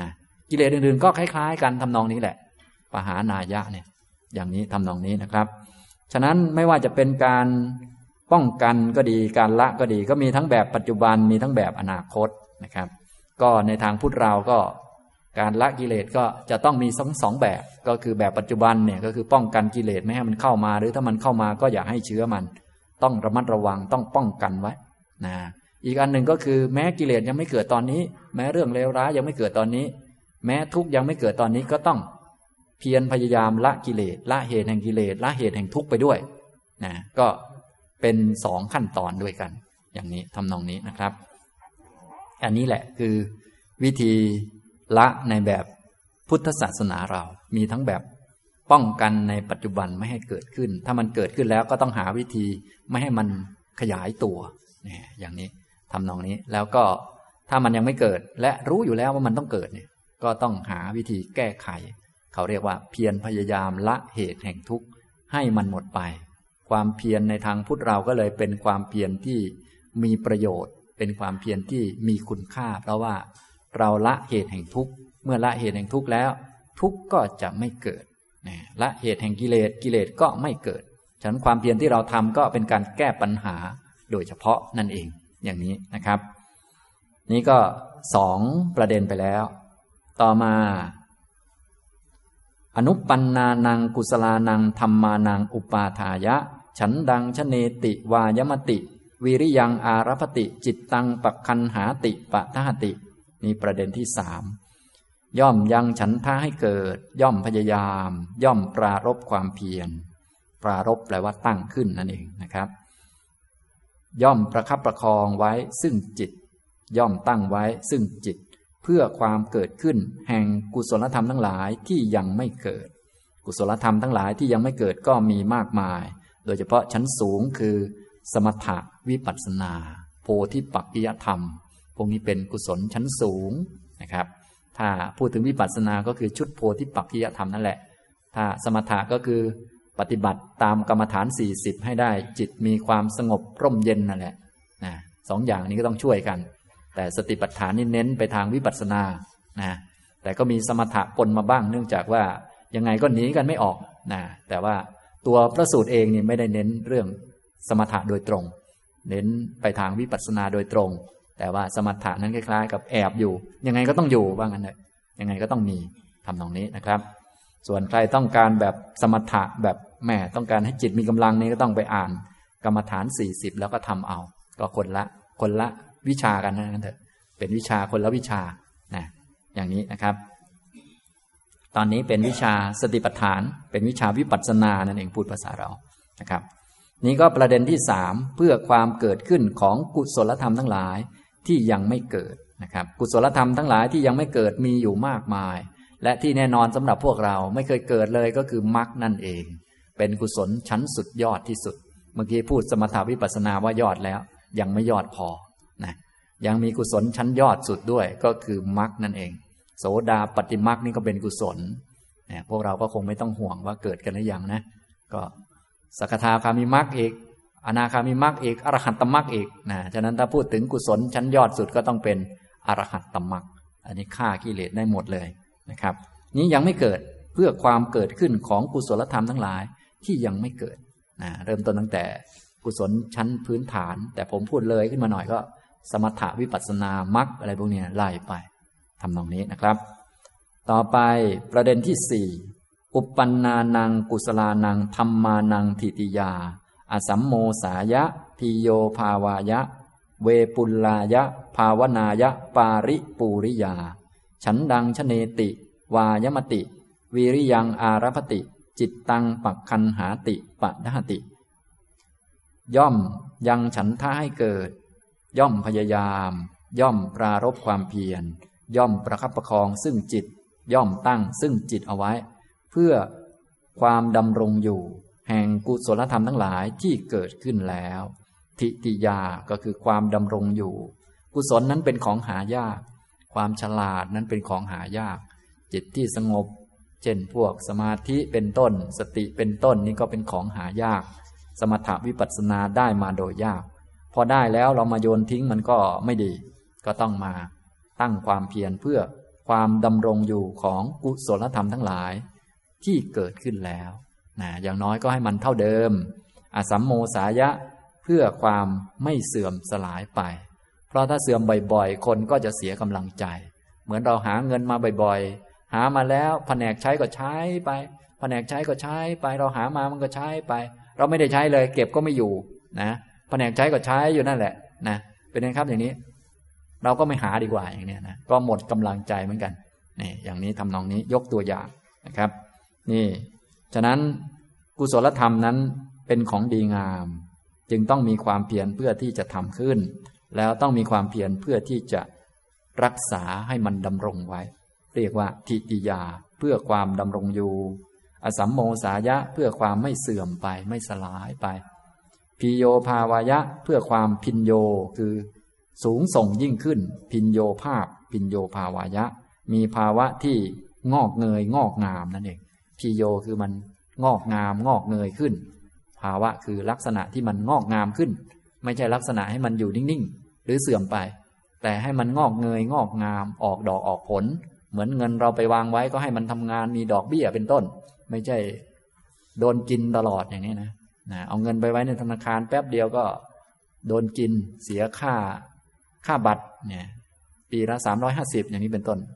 นะควันออกหูเหมือนกันนั่นเนี่ยนี่แค่เรื่องเงินนะอันนี้ยกตัวอย่าง เพราะท่านนี้ติดเงินเหลือเกินนะแท้ได้จริงไม่ควรติดเลย ควรติดทางนี้มากกว่า แต่นี้ยกตัวอย่างแบบที่พวกเราคุ้นกันดีอยู่แล้ว ก็ต้องให้มันพิโยภาวะ คือให้มันมีภาวะที่งอกเงยงอกงามขึ้นดีกว่าเดิม สูงกว่าเดิมเวปุลายะให้มันไพบูรณ์ให้มันเต็มที่ไพบูรณ์ภาวนายะ ให้มันเกิดสิ่งที่ดีงามสูงขึ้นสูงขึ้น ปาริปูริยา เพื่อให้มันเต็มรอบ เต็มรอบคือ มันเต็มไม่ต้องเติมขึ้นมาอีก เพราะว่าถ้าต้องเติมขึ้นมาอีก มันก็ต้องทำแล้วทำเล่าทำแล้วทำเล่า เหมือนกับเราเติมน้ำลงไปในตุ่ม ตุ่มรั่ว มันก็เติมไม่เต็มทันที มันก็เหนื่อย แต่ถ้าเติมแล้วมันเต็ม ปาริปูริยา เราก็เหนื่อยเที่ยวเดียว เราก็กำหนดไว้ว่าอ้าวเราเติมวันนี้ถึงเท่านี้แล้วเติมวันนี้ถึงขีดนี้แล้วเติมวันนี้ถึงขีดนี้แล้วเติมไปเรื่อยเติมไปเรื่อยพอมันปาริปูริยาคือมันเต็มก็ไม่ต้องเติมอีกเนี่ยอย่างนี้ นี่ก็เป็นความเพียรข้อที่สี่นะครับ ความเพียรแบบสัมมาวายามะก็เลยเป็นความเพียรชนิดครบวงจร เริ่มตั้งแต่ฝ่ายกิเลสนี้ก็ต้อง ไม่ให้มันเกิด และถ้ามันเกิดก็ต้องละมัน มีทั้งแบบปัจจุบันและแบบอนาคตนะเรียกว่ากันไว้ทุกรูปแบบเลยนะฝ่ายกุศลที่ยังไม่เกิดก็ต้องทำให้มันเกิดขึ้นมีขึ้น พอมีขึ้นแล้วก็ต้องรักษา และทำให้มันงอกเงยงอกงาม ดีงามสูงขึ้น ให้มันเกิดกุศลอันใหม่ ๆ ขึ้น จนถึงมันเต็มบริบูรณ์ นะโดยเฉพาะคือเกิดอรหัตตมรักนั่นเองเป็นเครื่องบ่งชี้ว่ากุศลทุกสิ่งทุกอย่างสมบูรณ์แบบทั้งหมด โพธิปักกิยธรรม สมบูรณ์ครบทุกประการ เต็มรอบแล้วไม่มีสิ่งใดที่จะต้องมาเติมอีกต่อไป กลายเป็นอเศกขะแล้วนั่นเอง เป็นพระอรหันต์แล้วเป็นผู้จบการศึกษาแล้วนะเพราะการศึกษาทั้งหมดเอามาฆ่ากิเลสเท่านั้นแหละ เอามาดัดแปลงตัวเอง ก็ดัดซะจนตรงไปหมดแล้ว ไม่รู้จะดัดไปทำไมแล้วนะพวกเรามันยังไม่ตรงด้าน ความเห็นไม่ตรงด้านความคิด ไม่ตรงด้านคำพูดด้านการกระทำก็ต้องดัดแปลงไปเรื่อย ดัดไปเรื่อยนะบางท่านดัดมาทางซ้ายยังไปทางขวาอยู่เลย ดัดไปดัดมา ไม่รู้จะดัดยังไงนะตีมาทางซ้ายไปทางขวา ตีมาทางขวาไปทางซ้าย ตีไปหน้าไปข้างหลังนะนี้ก็ยังใช้การไม่ค่อยได้ จิตยังไม่ได้ฝึก ถ้าจิตฝึกก็ฝึกให้มันตรง ตรงเรียบร้อยแล้วก็ตรงต่อธรรมะมันก็ไม่มีเรื่องที่จะต้องมาดัดแปลงอีกต่อไป เรียกว่าอเสกขะไม่ต้องศึกษาไม่ต้องพัฒนาไม่ต้องดัดแปลงอีกต่อไป เพราะว่ามันสมบูรณ์แบบแล้วนะสูงสุดที่จะดัดได้แล้ว ส่วนพวกเราไม่ต้องห่วงยังมีที่ต้องดัดได้อีกเพียบเลยนะแค่ดัดหัวสมองตัวเองให้มันคิดดีซะบ้างเลยตีแตกไม่รู้กี่หัวสมองมันยังไม่ยอมเลยนะเนี่ยอย่างนี้ ดัดแค่ให้มันนั่งสมาธิไม่หลับนี่ก็แย่แล้วบางคนนี่นะหนึ่งชาติไม่รู้จะได้กับเขาไหมเนี่ย ยังไม่ต้องพูดถึงสมาธิได้ฌานอะไรหรอกแค่นั่งแล้วไม่หลับแค่นี้ไม่รู้จะได้ไม่ชาตินี้นะ อันนี้นะแต่ว่าท่านนั่งแล้วไม่หลับได้แล้วก็พอพูดถึงฌานได้บ้างนะแต่บางท่านแค่จะผ่านเรื่องนี้ก็เดี่ยงแล้ว นี่ก็ลำบากอยู่ แต่ว่าที่ท่านแสดงไว้นี่เป็นหลักการเป็นหลักธรรมในจิตนะ อะยังวุจติพิกเวสัมมาวายาโม ดูก่อนภิกษุทั้งหลาย นี้เรียกว่า สัมมาวายาโม สัมมาวายามะ ความเพียรถูกต้องนะครับ ลักษณะของความเพียรก็คือ ฉันดังชเนติ วายมติ วิริยังอารพติ จิตตังปักคันหาติปะตหติ ตัวสำคัญก็คือ ตัวการสร้างฉันทะนี้เป็นตัวเบื้องต้น สร้างกัตตุกรรมยตาฉันทะ สร้างกุศลธรรมฉันทะ เมื่อสร้างขึ้นมาแล้ว มีความรักพอใจแล้วก็ต้อง ลงมือทำความเพียรปรารบความเพียรหาเรื่องมาทำว่างั้นเถอะนะต้องมีเรื่องให้ทำต้องมีการเดินขึ้นมา ต้องมีการนั่งขึ้นมา ต้องมีกรรมฐานขึ้นมา ต้องมีการพิจารณาขึ้นมา ต้องมีการใส่ใจเรื่องใดเรื่องหนึ่งขึ้นมา เสร็จแล้วก็ต้องประคับประคองจิตให้อยู่ในงานนั้นด้วย และตั้งจิตไว้ในสี่ประเด็นสี่เรื่องนะครับ อันที่หนึ่งเพื่อความไม่เกิดขึ้นของบาปอกุศลธรรมทั้งหลายที่ยังไม่เกิดสองเพื่อละบาปอกุศลธรรมทั้งหลายที่เกิดขึ้นแล้วสามเพื่อความเกิดขึ้นของกุศลธรรมทั้งหลายที่ยังไม่เกิดสี่เพื่อความดำรงอยู่ เพื่อความไม่เสื่อมไป เพื่อความมีภาวะที่งอกงามยิ่งขึ้น พื่อความไพบูรณ์เพื่อความเกิดขึ้น และเพื่อความเต็มบริบูรณ์ของกุศลธรรมทั้งหลายที่เกิดขึ้นแล้วนะครับ นี่ก็คือองค์มรรคองค์ที่หกต่อไปองค์มรรคองค์ที่เจ็ดกัตมาจะพิกเว สัมมาสติ ดูก่อนภิกษุทั้งหลาย สัมมาสติเป็นอย่างไรนะก็ขยายความ อิทะพิกเวภิกขุ ดูก่อนภิกษุทั้งหลาย ภิกษุในพระศาสนานี้ กาเยกายานุปัสสีวิหารติ เป็นผู้เห็นอยู่บ่อยๆ ซึ่งกายในกายอยู่นะเห็นบ่อยๆคำว่าเห็นนี้เป็นชื่อของปัญญา เห็นโดยความเป็นของไม่เที่ยง ไม่ใช่ไปเห็นโดยความเป็นของเที่ยง เห็นกายนะโดยความเป็นของไม่เที่ยง อย่าไปเห็นกายโดยความเป็นของเที่ยง เห็นโดยความเป็นทุกข์อย่าไปเห็นโดยความเป็นสุข เห็นโดยความไม่ใช่ตัวตน อย่าไปเห็นโดยความเป็นตัวเป็นตนเป็นต้น อันนี้เรียกว่าอนุปัสสี เห็นอยู่อย่างนี้แหละบ่อยๆ เนืองๆ โดยมีข้อธรรมะคือ อาตาปีสัมปชาโนสติมา มีความเพียรสำหรับเผากิเลสเป็นความเพียรชนิดที่ยิ่งกว่าคนธรรมดาทั่วไป คนธรรมดาทั่วไปทำความเพียรเหมือนกันแต่เพียรตามกิเลส แต่คนนี้เพียรเผากิเลสจึงเป็นความเพียรที่ยิ่งกว่าคนธรรมดา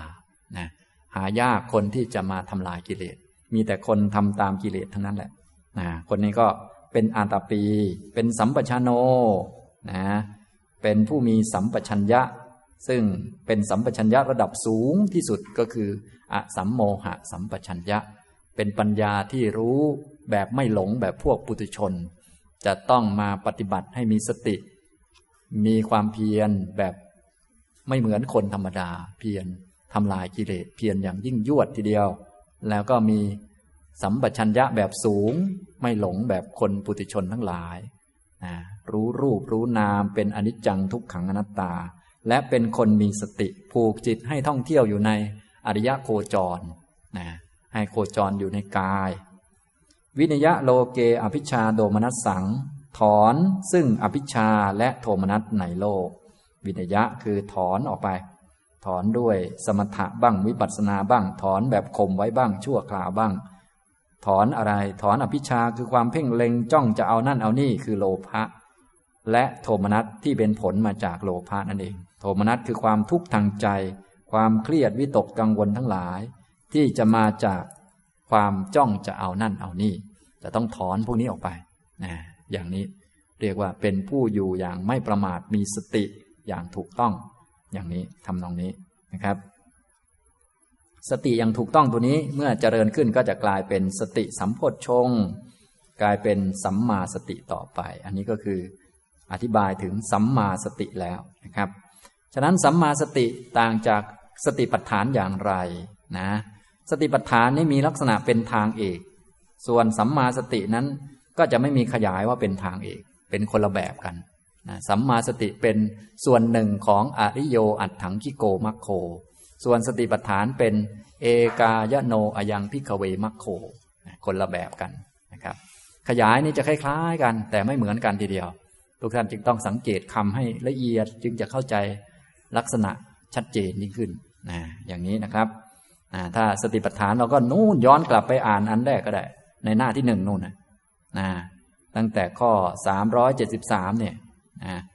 ก็สติปัฏฐานสี่อะไรบ้างเนี่ย ก็นู่นนะเริ่มต้นก็เอกายโนอายังพิคเวมัคโคเนี่ย สติปัฏฐานสี่เนี่ย จะเป็นเอกายโนอายังพิคเวมัคโค สัตตานังวิสุทธิยาเป็นต้นไล่ไป นี่คือสติปัฏฐานสี่ตัวนี้ไม่ใช่สัมมาสติ แต่เวลาขยายมานี่คล้าย ๆ กันอยู่ แต่ไม่ใช่นะสัมมาสติจะเป็นองค์ประกอบหนึ่งของ อะยะเมวะอารโยอันถังกิโกมัคโค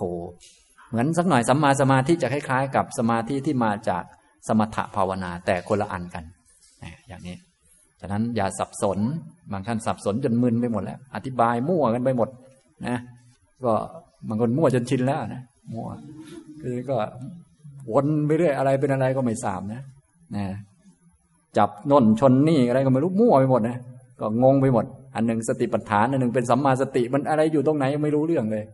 งงไปหมดนะอย่างนี้ทำนองนี้นะก็ดูคำขยายเอานะ ดูคำคำในบาลีเนี่ย พระพุทธพจน์เนี่ย ท่านจะบอกเอาไว้ แต่ว่าจะมีคำต่างให้ดูคำสองคำอ่าอย่างนี้ ถ้าไม่สังเกตนี่จะงงงอยู่ โดยเฉพาะพวกอ่านจากภาษาไทยนี่จะงงมาก เพราะว่ามันไม่เห็นคำเนี่ยถ้าเรียนจากบาลีก็พอได้อยู่ แต่บางท่านยิ่งเรียนจากบาลียิ่งมืดตึ๊บกว่าเดิมอีก เพราะแปลไม่ออกนะเนี่ยอย่างนี้ อันนี้ต่อไป เวทนาสุเวทนานุปัสสีวิหารติก็เหมือนกัน เป็นผู้เห็นอยู่บ่อยๆ ซึ่งเวทนา ในเวทนาทั้งหลายอยู่มีความเพียรอย่างมาก เผากิเลสมีสัมปชัญญะและมีสติกำจัดอภิชาและโทมนัสในโลก จิตเตจิตตานุปัสสีวิหารติเป็นผู้เห็นบ่อยๆ ซึ่งจิตในจิตอยู่ มีความเพียรสัมปชัญญะสติกำจัดอภิชาและโทมนัสในโลก จนถึงธรรมเมสุธรรมานุปัสสีวิหารติ เป็นผู้เห็นอยู่บ่อยๆ ซึ่งธรรมในธรรมทั้งหลายอยู่ อาตาปีสัมปชาโนสติมา เป็นผู้มีความเพียรสำหรับเผากิเลสสำหรับฆ่ากิเลสทำให้กิเลสเร่าร้อน เป็นผู้มีสัมปชัญญะระดับสูง คือเป็นอสัมโมหะสัมปชัญญะ เป็นผู้มีสติที่ควบคุมจิตให้อยู่ในกาย เวทนาจิตธรรม ให้อยู่ในการทำงานเรื่องนี้ ให้อยู่ในงานวิปัสสนา อย่างนี้จึงเป็นสัมมาสติในแบบมรร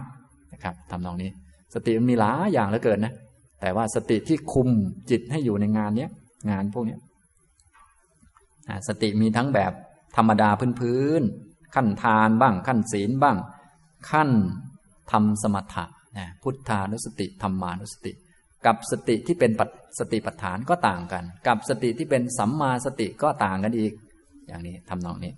แต่ก็อาการจะคล้ายๆกันอยู่ แต่กำลังจะไม่เหมือนกัน งานจะคนละงานกันนะครับ นี่ก็กำจัดอภิชาและโทมนัสในโลกได้ วินยะโลเกอภิชาโดมนัสสังยังวุจติพิกเว สัมมาสติ ดูก่อนภิกษุทั้งหลาย นี้เรียกว่า สัมมาสตินะ นี่คือสัมมาสติ สติที่ถูกต้อง สติที่เหมาะสมทำให้ละกิเลสทำลายกิเลสได้นะครับ นี่คือองค์มรรคองค์ที่เจ็ดนะองค์มรรคข้อนี้ก็ไม่ยากเพราะว่าแต่ละคำก็ได้ขยายมาในสติปัฏฐานแล้วนะครับ แต่ตอนนี้พูดในแบบที่มารวมกับองค์มรรคอื่นกลายเป็นอริโยอัตถังกิโกมัคโคนะครับ อันนี้เกิดขณะเดียวนะครับนะ เกิดขณะเดียวแต่พระพุทธเจ้าขยายออกมาเพื่อให้เรามองเห็นภาพลึกซึ้งยิ่งขึ้นนั่นเองนะก็เหมือนกับคนที่สำเร็จและสำเร็จก็แหมคุณสมบัติก็ครบถ้วนสมบูรณ์ทุกประการ ฉะนั้นถ้าเราอยากมีคุณสมบัติครบถ้วนอย่างนี้ เราจะต้องทำอะไรมาบ้างนะ ก็มาอ่านขยายเราก็จะได้เติมส่วนที่ยังขาดตกบกพร่องอยู่ จะได้เป็นนักภาวนาอาชีพ นักภาวนานี่ก็คือนักฆ่ากิเลส วกเรานี้นักถูกกิเลสฆ่าอาชีพนะก็กลายเป็นนักเกิดนักตายไปเรื่อยอะไรนักกินนักนอนอะไรก็ไม่รู้มันไม่ใช่นักภาวนาอะไรนะดังนั้นถ้าจะให้เป็นเนี่ยมันจะทํำยังไง ถ้าละกิเลสไม่ได้ มันก็ไม่รู้จะภาวนาไปทำอะไร มันก็งงๆอยู่ดังนั้นจึงต้องเรียนให้ถึงมรรคเนี่ยมันจึงจะฆ่ากิเลสนะครับ ต่อไปองค์มรรคองค์ที่แปดองค์สุดท้ายแล้ว องค์มรรคองค์ที่แปดนี้เป็นที่รวมของ องค์มรรคทั้งเจ็ดข้างต้นนะองค์มรรคองค์ที่แปดนี้ก็เป็นสมาธิที่พิเศษอย่างหนึ่ง สมาธิที่พิเศษอย่างนี้ก็ถ้าเรียกตามแนวพระสูตรทั่วไป ก็จะเรียกว่า อานันตริกะสมาธิ สมาธิที่เมื่อเกิดขึ้นแล้วจะให้ผลโดยไม่มีระหว่างขั้น เพราะเป็นสมาธิที่รวมกุศลชั้นสูงเข้ามา รวมกันเข้า ก็จะให้ผลต่อเนื่องไปเลย คือเมื่อมีมรรคเกิดขึ้นผลก็ตามมาทันที สมาธินี้เป็นที่รวมคุณความดีทั้งหมด เลยเรียกว่า อานันตริกะสมาธิ สมาธิที่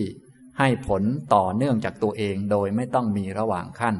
ถ้าเป็นสมาธิอื่นๆ นั้นมันให้ผลไม่ต่อเนื่องทันที เช่นพวกได้ฌานหนึ่งสองสามสี่อันนี้ต้องตายก่อนเดี๋ยวค่อยไปพรหมโลกนะมันไม่ได้เป็นทันทีนะไม่ได้ว่าได้ฌานหนึ่งปุ๊บเป็นพรหมชั้นที่หนึ่งทันทีไม่มี ส่วนถ้าเป็นอานันตริกะสมาธิปุ๊บเกิดมรรคปุ๊บเป็นโสดาบันเลย เกิดใหม่ทันทีเลย เปลี่ยนโคตรเลยนี่จึงต่างกันมากทีเดียว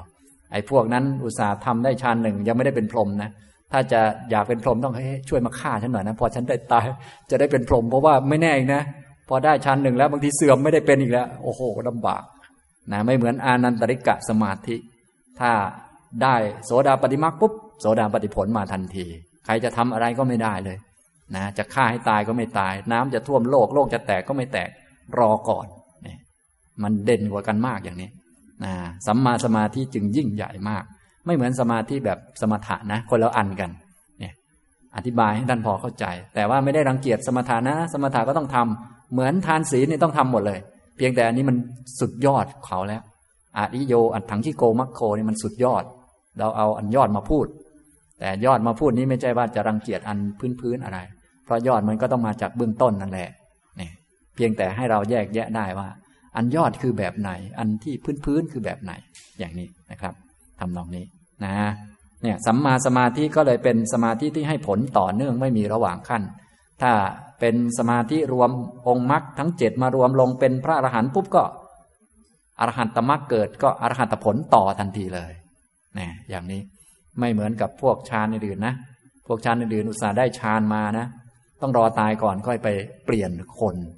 อันนี้มาปุ๊บเปลี่ยนเลยนะจึงยิ่งใหญ่กว่ากันมากอย่างนี้นะครับ แล้วที่สำคัญคือ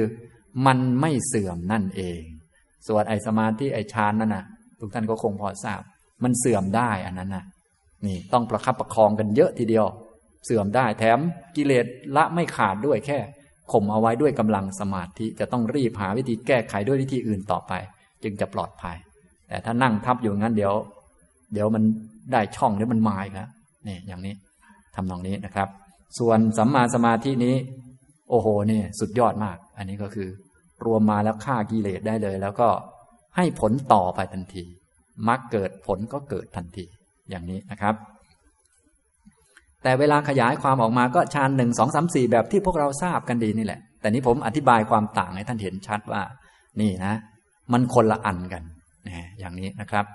และสัมมาสมาธินั้นก็ขยายเป็นฌานสี่แต่ฌานสี่ในแบบสัมมาสมาธินี้ เวลาที่เกิดขึ้นเนี่ยจะได้แค่อันใดอันหนึ่ง ไม่เหมือนฌานสี่ในสมาธิหรือในสมถะ ในสมถะเนี่ยทุกคนสามารถปฏิบัติเท่าที่ตนเองปฏิบัติได้ จะได้กี่ฌานก็ได้ บางคนได้ฌานหนึ่งเสร็จยังไม่พอ จิตละเอียดเพิ่มขึ้นได้ฌานสองก็ได้ ได้ฌานสามก็ได้ ได้ฌานสี่ก็ได้ หรือได้อารูปสมบัติก็ได้ นะได้ได้หมดเลย บางคนสามารถได้สมบัติแปดไปเลย ได้ครบเลย ได้ทั้งรูปฌานสี่และอารูปสมบัติอีกสี่ก็ยังได้ แต่ว่าในสัมมาสมาธินี้ต้องได้อันเดียวอันหนึ่ง ในหนึ่งถึงสี่เนี่ย ถ้าบางคนได้มรรคด้วยปฐมฌานก็จะได้เท่านั้นจบเท่านั้นนะบางคนได้มรรคด้วยทุติยฌานก็จะได้เท่านั้นจบเท่านั้นนะบางคนได้มรรคพร้อมด้วยตติยฌานก็ได้เท่านั้นจบเท่านั้นนะ และบางคนได้มรรคด้วยจตุตฌานก็ได้เท่านั้นและจบเท่านั้น เพราะว่าเป็นจิตที่พร้อมสำหรับรวม องค์มรรคทั้งเจ็ดเข้ามาเพื่อเกิดไฟทำลายล้างกิเลส ต้องให้มีจุดสำคัญอยู่ว่าต้องได้ระดับอัปปนา ส่วนอัปปนาจะขนาดไหนก็ได้ เพราะว่าผลมันอันเดียวกันคือมันเกิดญาณขึ้นมาละกิเลสได้ เกิดญาณจักขุ เกิดธรรมจักขุขึ้นมาฆ่ากิเลสได้ก็ใช้ได้แล้ว นี่อย่างนี้คนละแบบกันเห็นไหมนี่อย่างนี้ ฉะนั้นสัมมาสมาธินี้ในแบบมรรคนี่จะได้แค่อันใดอันหนึ่ง ไม่ได้ทั้งหมด ถ้าเป็นสมถะนี่บางท่านได้สมบัติแปดเลยนะนี่อย่างนี้ทำนองนี้นะครับเห็นไหมพอเรียนละเอียดลงไปแล้วก็จะมีความแตกต่างในรายละเอียดหลากหลายประการทีเดียวนะครับ เอาละต่อไปมาเรียนในขยายความ เมื่อกี้ได้พูดในแบบ ให้ท่านได้เห็นความต่างว่า เอ๊ะมันอยู่ตรงไหนมันยังไงนะเบื้องต้นที่ต้องทราบก็คือ สัมมาสมาธิอันนี้เป็นอานันตริกะสมาธิ สมาธิที่รวมฝ่ายดีขึ้นมา รวมกุศลเข้ามา ไม่ใช่รวมบุญนะรวมกุศล รวมกุศลเข้ามา แน่นอนบุญเป็นฐานอยู่นะอันนี้รวมบุญเข้ามารวมกุศลเข้ามา หลักคือกุศล เอามารวมกันเรียบร้อยแล้วก็ ทำลายกิเลสได้ ได้รับผลทันทีต่อเนื่องไป ไม่มีระหว่างขั้น และในฌานทั้งสี่ที่จะขยายต่อไปนี้ แต่ละคนจะได้แค่อันเดียว เท่านั้นเอง ไม่ได้หลายอันนะอย่างนี้ทำตรงนี้นะครับ พระพุทธองค์ได้ขยายความว่า อิทะพิกเวภิกุดูก่อนภิกษุทั้งหลาย ภิกษุในพระธรรมวินัยนี้หรือในศาสนานี้ ในพระพุทธเจ้าโคดมพระองค์นี้ ในช่วงนี้แหละ ในยุคสมัยนี้แหละนะวิวิตเจวะกาเมหิ สงัดแล้วนั่นเทียวจากกามทั้งหลาย วิวิตจะอากุสเลหิธรรมเมหิ สงัดแล้วนั่นเทียวจากอากุศลธรรมทั้งหลาย สวิตกัง สวิจารัง วิเวกชังปีติสุขขังปัทมังชานังอุปสัมปัชชะวิหารติ เป็นผู้ที่เข้าถึงซึ่งฌานลำดับที่หนึ่งคือปฐมฌาน ที่มีทั้งวิตก มีทั้งวิจารมีปีติและสุขที่เกิดจากวิเวกอยู่นะครับ อันนี้ก็คือฌานที่หนึ่งนั่นเองฌานที่หนึ่งตัวที่เป็นตัวรวมก็คือ เอกคตาความมีอารมณ์อันเดียวเป็นหลักเป็นจุดที่เป็นศูนย์รวม โดยการรวมเป็นหนึ่งหรือเอกคตานี้มีวิตกวิจารปีติสุข เข้ามาด้วย ก็เลยมีองค์ฌานเป็นห้านะ วิตกวิจารปีติสุขเอกคตา เหมือนฝ่ายสมาธิเลย แต่ว่าคนละอันกันเนี่ยสำคัญอยู่ตรงนี้นะอันนี้นะครับ ฉะนั้นวิตกวิจารปีติสุขเอกตานั้นเป็นองค์ธรรมหรือเป็นสภาวะในจิต เอาไว้สำหรับแบ่งระดับจิตเท่านั้นเองนะจะทำมาจากอันไหนก็ได้ จะทำมาจากสมถะก็ได้ จะทำมาจากวิปัสสนาก็ได้เช่นกันนะสามารถมีระดับเดียวกันได้นะอันนี้ทำนองนี้ เอาไว้สำหรับแบ่งระดับจิตว่ามันแนบแน่นขนาดไหนเท่านั้นเอง นั้นในฝ่ายวิปัสสนาในฝ่ายมรรคนี้ การจะเกิดปัญญาที่เกิดจากมรรคเรียกว่ามรรคปัญญาได้ก็ต้อง มีความสงบระดับฌานนั่นเองนะอย่างนี้นะครับ ต่อไปวิตกะวิจารานังวูปัสมา เพราะวิตกและวิจารทั้งหลายสงบระงับไป อัจฉตังสัมปสาดนังเจตโส เอโกดิภาวัง อวิตกัง อวิจารัง สมาธิชัง ปีติสุขขังทุติยังชานังอุปสัมปัชชะวิหารติ ภิกษุเป็นผู้เข้าถึงฌานที่สองทุติยฌานซึ่งเป็นความผ่องใส แห่งใจในภายใน อัจฉตังคือ ภายในภายในจิตนั่นเอง สัมปสาดนังคือมีความผ่องใสสะอาดไม่มีตัวกวน ตัวกวนก็คือวิตกวิจารนั่นเอง พอไม่มีวิตกวิจารมันก็มีความ ผ่องใสเหมือนไม่มีมือไม้ใครมากวนนะถึงแม้จะเป็นมือดี มันก็กวนอยู่ดี วิตกวิจารนี้เป็นมือดีนะพอวิตกวิจารระงับไปก็ผ่องใสในภายใน เจตโสเอโกที่ภาวัง มีภาวะที่จิตเป็นหนึ่งผุดขึ้นนะเป็นหนึ่งผุดขึ้น เป็นเอก เป็นเอโกที่ผุดขึ้น ไม่ต้องเอาจิตนั้นไปจับไว้กับอันใดอันหนึ่ง เพราะตัวมือจับก็คือวิตกวิจารทำให้ มันสงบได้ แต่อันนี้ไม่ต้องมีวิตกวิจารจิตก็ตั้งขึ้นมาเป็นหนึ่งได้ จิตจึงมีกำลังมากกว่า เป็นเอโกทิจิตตั้งมั่นเป็นสมาธิขึ้นมาด้วยตัวของสมาธิด้วยตัวของจิตเองนะอวิตกังไม่มีวิตก อวิจารังไม่มีวิจารสมาธิชังปีติสุขขัง มีปีติและสุขที่เกิดจากสมาธิอยู่นะในฌานที่สองนี้ก็เลย ไม่มีวิตกวิจารมีแต่ปีติสุขและเอกคตานะความมีอารมณ์อันเดียวเป็นหลัก และอารมณ์อันเดียวในสัมมาสมาธินี้ก็คือนิพพานนะไม่เหมือนอารมณ์อันเดียวในสมถะ ก็แล้วแต่ว่าสมถานั้นเอาอารมณ์อะไรมาเป็นอารมณ์ ส่วนสัมมาสมาธินี้มีนิพพานเป็นอารมณ์ รวมองค์มรรคทั้งหมดมารวมเข้าไป เพื่อ ยึดนิพพานเป็นอารมณ์ ฉะนั้นการจะยึดนิพพานมาเป็นอารมณ์ได้ จิตจะต้องมีกำลังมาก นั่นเอง จึงต้องเอามารวมกันประชุมกัน ในสมาธินี่เองนะครับ ต่อไปปีติยาจะวิราคา เพราะความคลายไปของปีติ เพราะความจางคลายไป หายไปหรือสิ้นไป วิราคะก็คือ คลายไปหรือสิ้นไป หมดไปดับไป ของปีติ อุเปกโกจะวิหรติ ภิกษุนั้นก็เป็นผู้ที่เป็นผู้อุเบกขา อุเบกโก เป็นผู้มีจิตเป็นอุเบกขานะสโตจะสัมปชาโนเป็นผู้มีสติและสัมปชัญญะที่เด่นชัด ที่สติและสัมปชัญญะไม่เด่นชัด ก็เพราะมีปีตินะลักษณะง่ายๆก็คือ ถ้าเรายังมีปีติเอิบอิ่มยังตื่นเต้นกับเรื่องนั้นเรื่องนี้โดยง่ายทำบุญแล้วก็ เบิกบานหรือว่า ปราบปลื้มโดยง่าย สติสัมปชัญญะจะไม่ดีนะจะต้องเป็นคนอุเบกขาสติสัมปชัญญะจึงจะโดดเด่นออกมา ไม่อย่างนั้นปีติมันจะครอบเอาไว้นะทีนี้ปีติจะโดดเด่นก็ต้องไม่มีวิตกวิจารถ้ามีวิตกวิจารอยู่มันก็ไม่โดดเด่นอย่างนี้นะอันนี้มันก็ค่อยๆไปตามลำดับอย่างนี้นะครับ นี่ก็เป็นความละเอียดทางจิตนั่นเองนะ สมาธินี่เป็นเรื่องทางจิตนะครับ แม้แต่ตอนมรรคก็จิตก็จะละเอียดไม่เท่ากัน แต่ขอให้ได้อัปปนาก็สามารถรวมมรรคได้แล้ว เป็นผู้มีสติมีสัมปชัญญะ สุขันจากกาเยนะปฏิสังเวเดติ ย่อมรู้สึกเสวยสุขด้วยกาย สุขันจะก็คือความสุข ปฏิสังเวเดติก็คือเสวยหรือรู้สึกสบาย ด้วยนามกาย นามกายก็คือเจตสิกทั้งหมดที่เกิดในจิตนั่นแหละ รู้สึกสบาย รู้สึกผ่อนคลาย ยันตังอริยาอาจิตขันติ อุเปกโกสติมาสุขวิหารีติ พระอริยเจ้าทั้งหลายย่อมกล่าวเรียก ซึ่งฌานอันใดว่า บุคคลผู้เข้าฌานนี้เป็นผู้มีจิตเป็นอุเบกขา มีสติสมบูรณ์ และ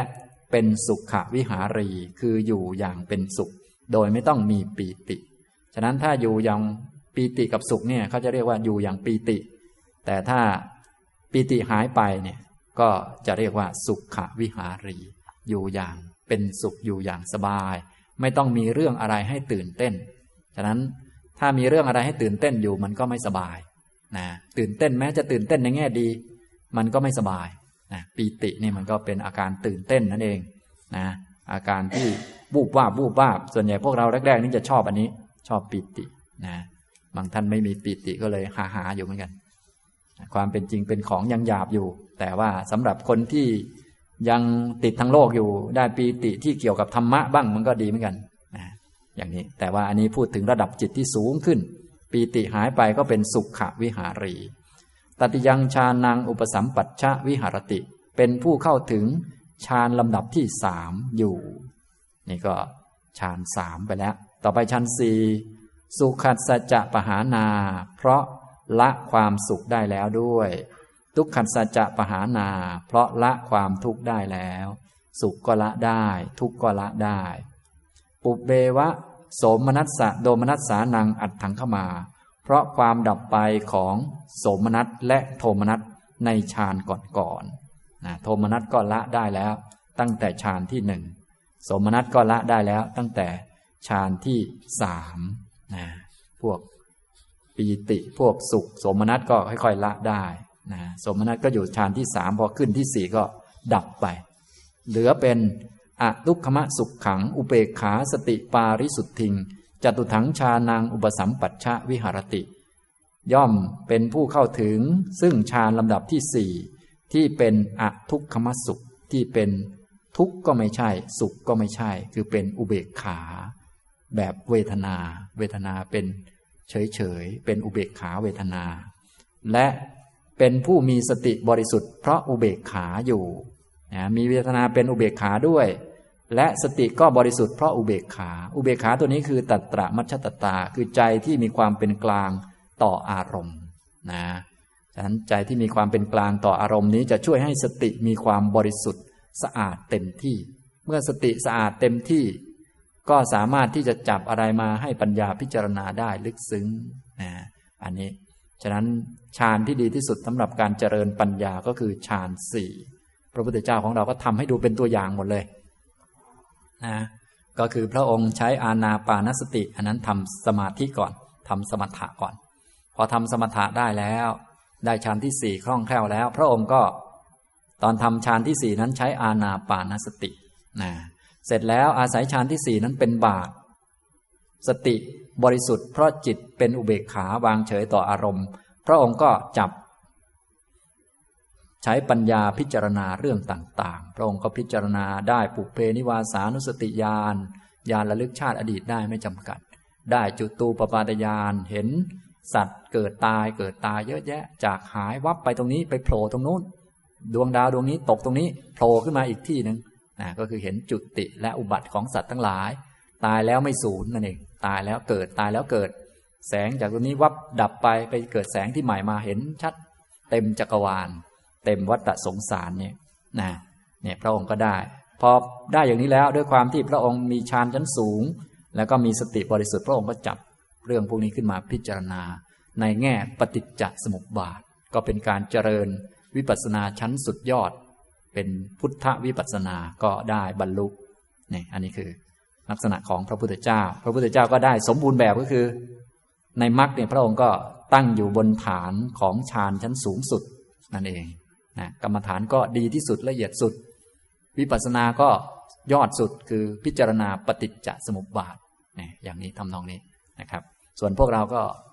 ก็เอาเท่าที่ได้นะหลังจนฝาตลอด อันนี้พูดอันดีสุดไว้ก่อน นะพระพุทธเจ้ายอดคนละนะเหนือมนุษย์ไปแล้ว ส่วนพวกเรานี่ก็ง้อยงอยู่แถวนี้นะอันนี้ต้องเรียนเรียนไปก่อนนะจะทำได้ขนาดไหนก็ค่อยว่ากันนะครับ นี่อะยังวุจจะติ ภิกขะเว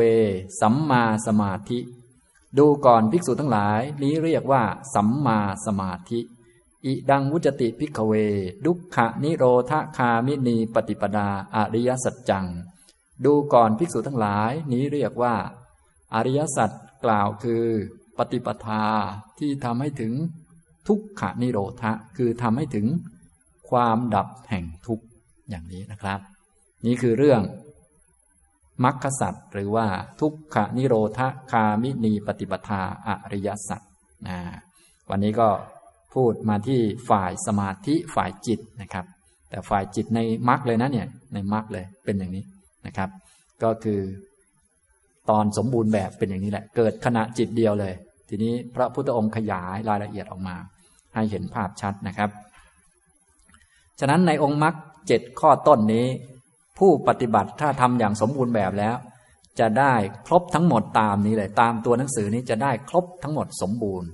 ส่วนมีพิเศษ เฉพาะสัมมาสมาธิจะได้อันใดอันหนึ่งนะก็จะไม่เหมือนกันอย่างนี้นะครับ ฉะนั้นนี้เป็นฝ่ายวิปัสสนานะ ส่วนสมาธินั้น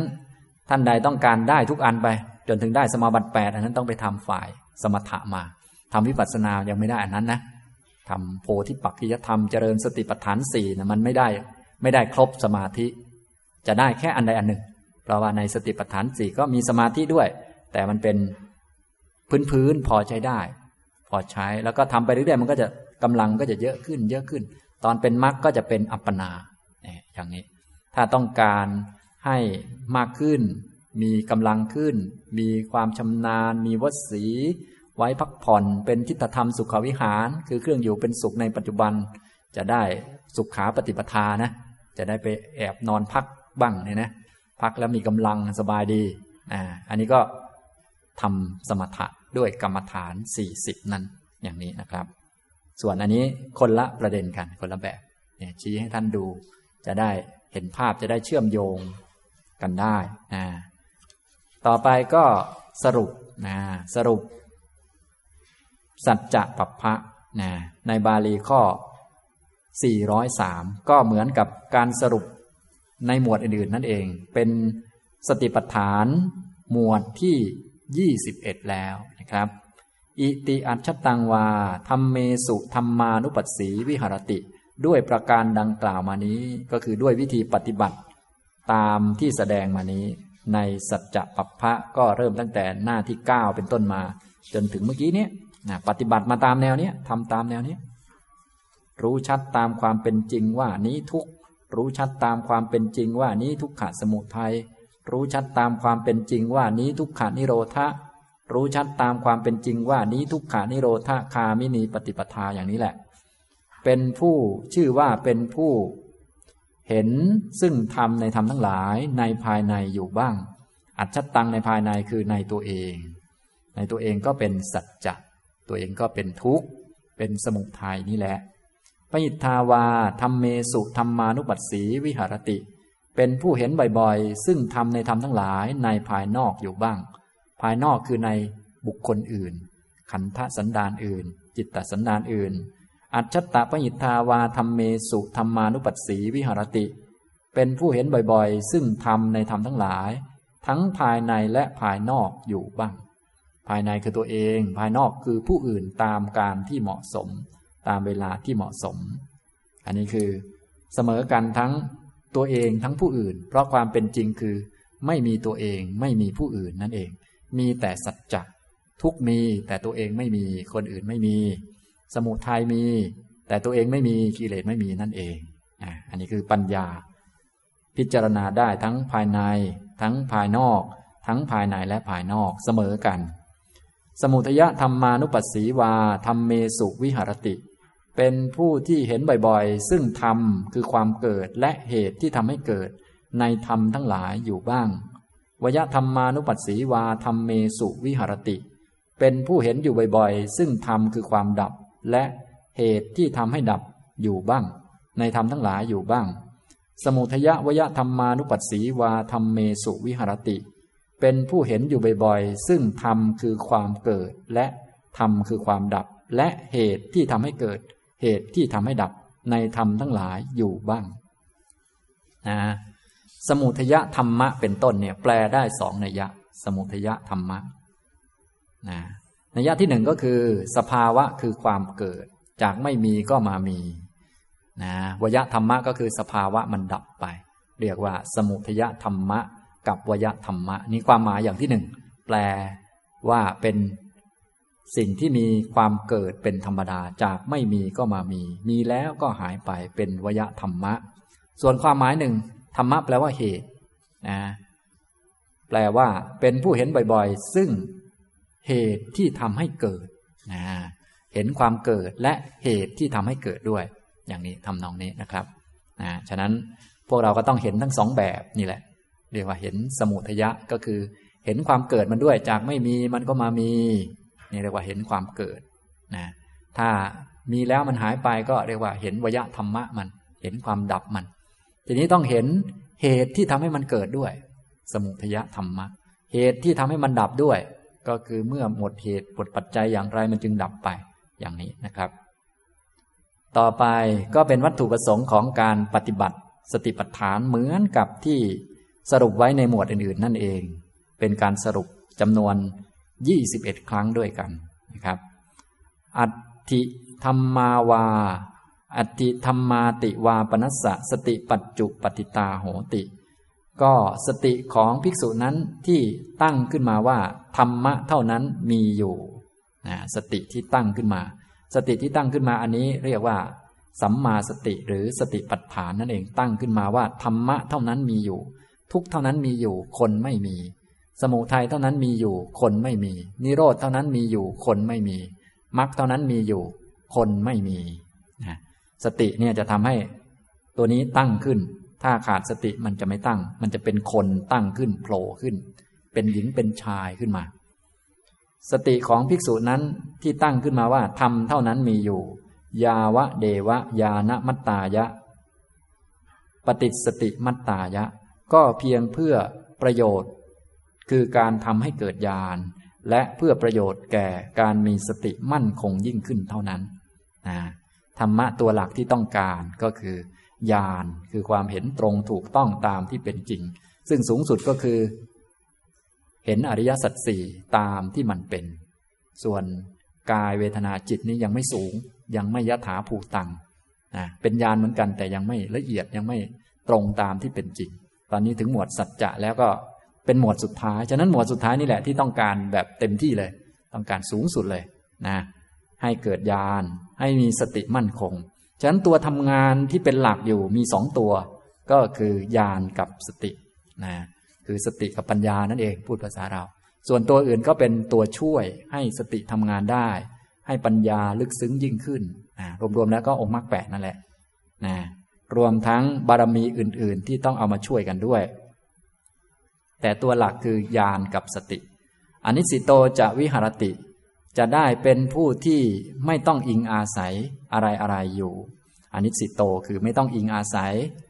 สัตว์ทั้งหลายในโลกก็อิงอาศัยสองประการ คืออิงอาศัยตัณหากับอิงอาศัยทิฏฐิในการดำรงชีวิตอยู่ในโลก จะอยู่ในโลกได้ต้องอิงอาศัยตัณหากับอิงอาศัยทิฏฐิ อิงอาศัยว่าเราของเรา เรามีตัวตนอย่างนี้จะอยู่ในโลกได้ ถ้าหมดสองอย่างนี้ก็ไม่ต้องอยู่แล้วโลกนี้นะตอนนี้จะเอาแบบไม่อยู่ในโลก ก็คือไม่ต้องอิงอาศัยอยู่นะจะกินจิโลเกอุปมาทิยติ และย่อมไม่ยึดมั่นถือมั่น ซึ่งอะไรอะไรในโลก กินจิอะไรอะไรแม้ แต่นิดหน่อยแม้ แต่เล็กน้อยก็ไม่ยึดไม่ถือ ไม่ยึดถือขันห้าใด ๆ ในโลก เอวัมปิโขพิกเวพิกขุธรรมเมสุธรรมานุปัสสีวิหารติจะตูสุอริยสัจเจสุ ดูก่อนภิกษุทั้งหลาย ภิกษุเป็นผู้เห็นอยู่บ่อยๆ ดูอยู่บ่อยๆ หรือพิจารณาเห็นบ่อยๆ เนืองๆ ซึ่งธรรมในธรรมทั้งหลาย คืออริยสัจทั้งหลายสี่ประการอยู่แม้อย่างนี้แล สัจจะบับังนิติตัง หมวดสัจจะเป็นวิธีการปฏิบัติสติปัฏฐานอีกแบบหนึง่งจบแล้วธรรมานุปัสสนา นิติตา การมีปัญญาพิจารณาดูธรรม คือทั้งรูปทั้งนาม ตามที่มันเป็นจริงจบแล้วนะคือกายานุปัสสนานี้เป็นรูปกรรมฐาน เวทนานุปัสสนาจิตตานุปัสสนานี้เป็นนามกรรมฐาน ส่วนธรรมานุปัสสนานี้เป็นทั้งรูปทั้งนามครบสมบูรณ์ ก็นิติตาจบลงแล้วนะก็เป็นอันจบธรรมานุปัสสนา โดยเฉพาะหมวดสุดท้ายนี่เป็นหมวดที่กว้างขวางแล้วก็ สมบูรณ์แบบนะพวกเราปฏิบัติก็ต้องถึงจุดนี้แหละ แต่กว่าจะถึงก็ต้องก็ดูล่างๆก่อนนะก็ตามลำดับนะเวลาเรียนก็เรียนไปถึงฟ้าแล้วตอนนี้นะ ตอนนี้ก็คานตวมเตรียมตวมเตรียมตามไป ก็จะได้รู้จักว่ามันจะไปจบลงตรงไหนเนี่ยบางท่านเรียนไปก็รู้จุดจบแล้ว แต่ว่ายังไม่ได้เดินเลยบางคนเพิ่งออกเดิน ออกเดินแล้วก็รู้จุดจบแล้วว่าจะไปเชียงใหม่แต่ออกนอกบ้านแป๊บเดียวเดินกลับเข้าบ้านคืน จุดจบรู้ไปหมดเลย แต่ไม่รู้จะรู้ไปทำไมอย่างนี้นะก็เดินไปเข้าบ้านนอนอยู่เรื่อยนะพอเอาจะไปเชียงใหม่เอารู้หนทางแล้วทางไปทางนี้นี้ แต่ฟ้าครึ้มมาเอากลับไปนอนก่อน เอาพอออกจะเดินอีกวันหนึ่งเอาแดดมาเขากลับไปนอนก่อนเอาอีกแล้วนะอันนี้ก็บางคนก็เตรียมแต่สเสบียงจนสเสบียงทับตัวจะตายแล้ว อันนี้ก็ก็ไม่ว่ากันนะ นี่ก็พูดยกตัวอย่างให้ฟัง แต่ว่าหลักการเนี่ยเป็นอย่างนี้แหละ ที่พระพุทธเจ้าแสดงไว้ ตรงแท้แน่นอนนะก็เราก็ท่องไว้เลยจำไว้เลย ก็ไม่ผิดจากนี้หรอก ถ้าผิดจากนี้มันก็ปฏิบัติผิดเองนั่นแหละนะถ้าปฏิบัติถูกมันต้องอย่างนี้ทั้งหมดนั่นแหละ นี่เขาก็เรียกว่าได้รับผลการปฏิบัติมาจนถึงรุ่นพวกเราแล้ว สืบทอดกันมา จึงไม่มีข้อ ให้ต้องกังวลลังเลสงสัยว่าจะมีอะไรบกพร่องนะอย่างนี้ถ้าจะบกพร่องก็คือ นิสัยของเราหรือกิเลสหรือปัญญาของเราที่มันหัวขี้เลื่อยนั่นเองนะอย่างนี้นะครับ เอาละเบื้องต้นก็พักสักครู่ก่อนนะครับ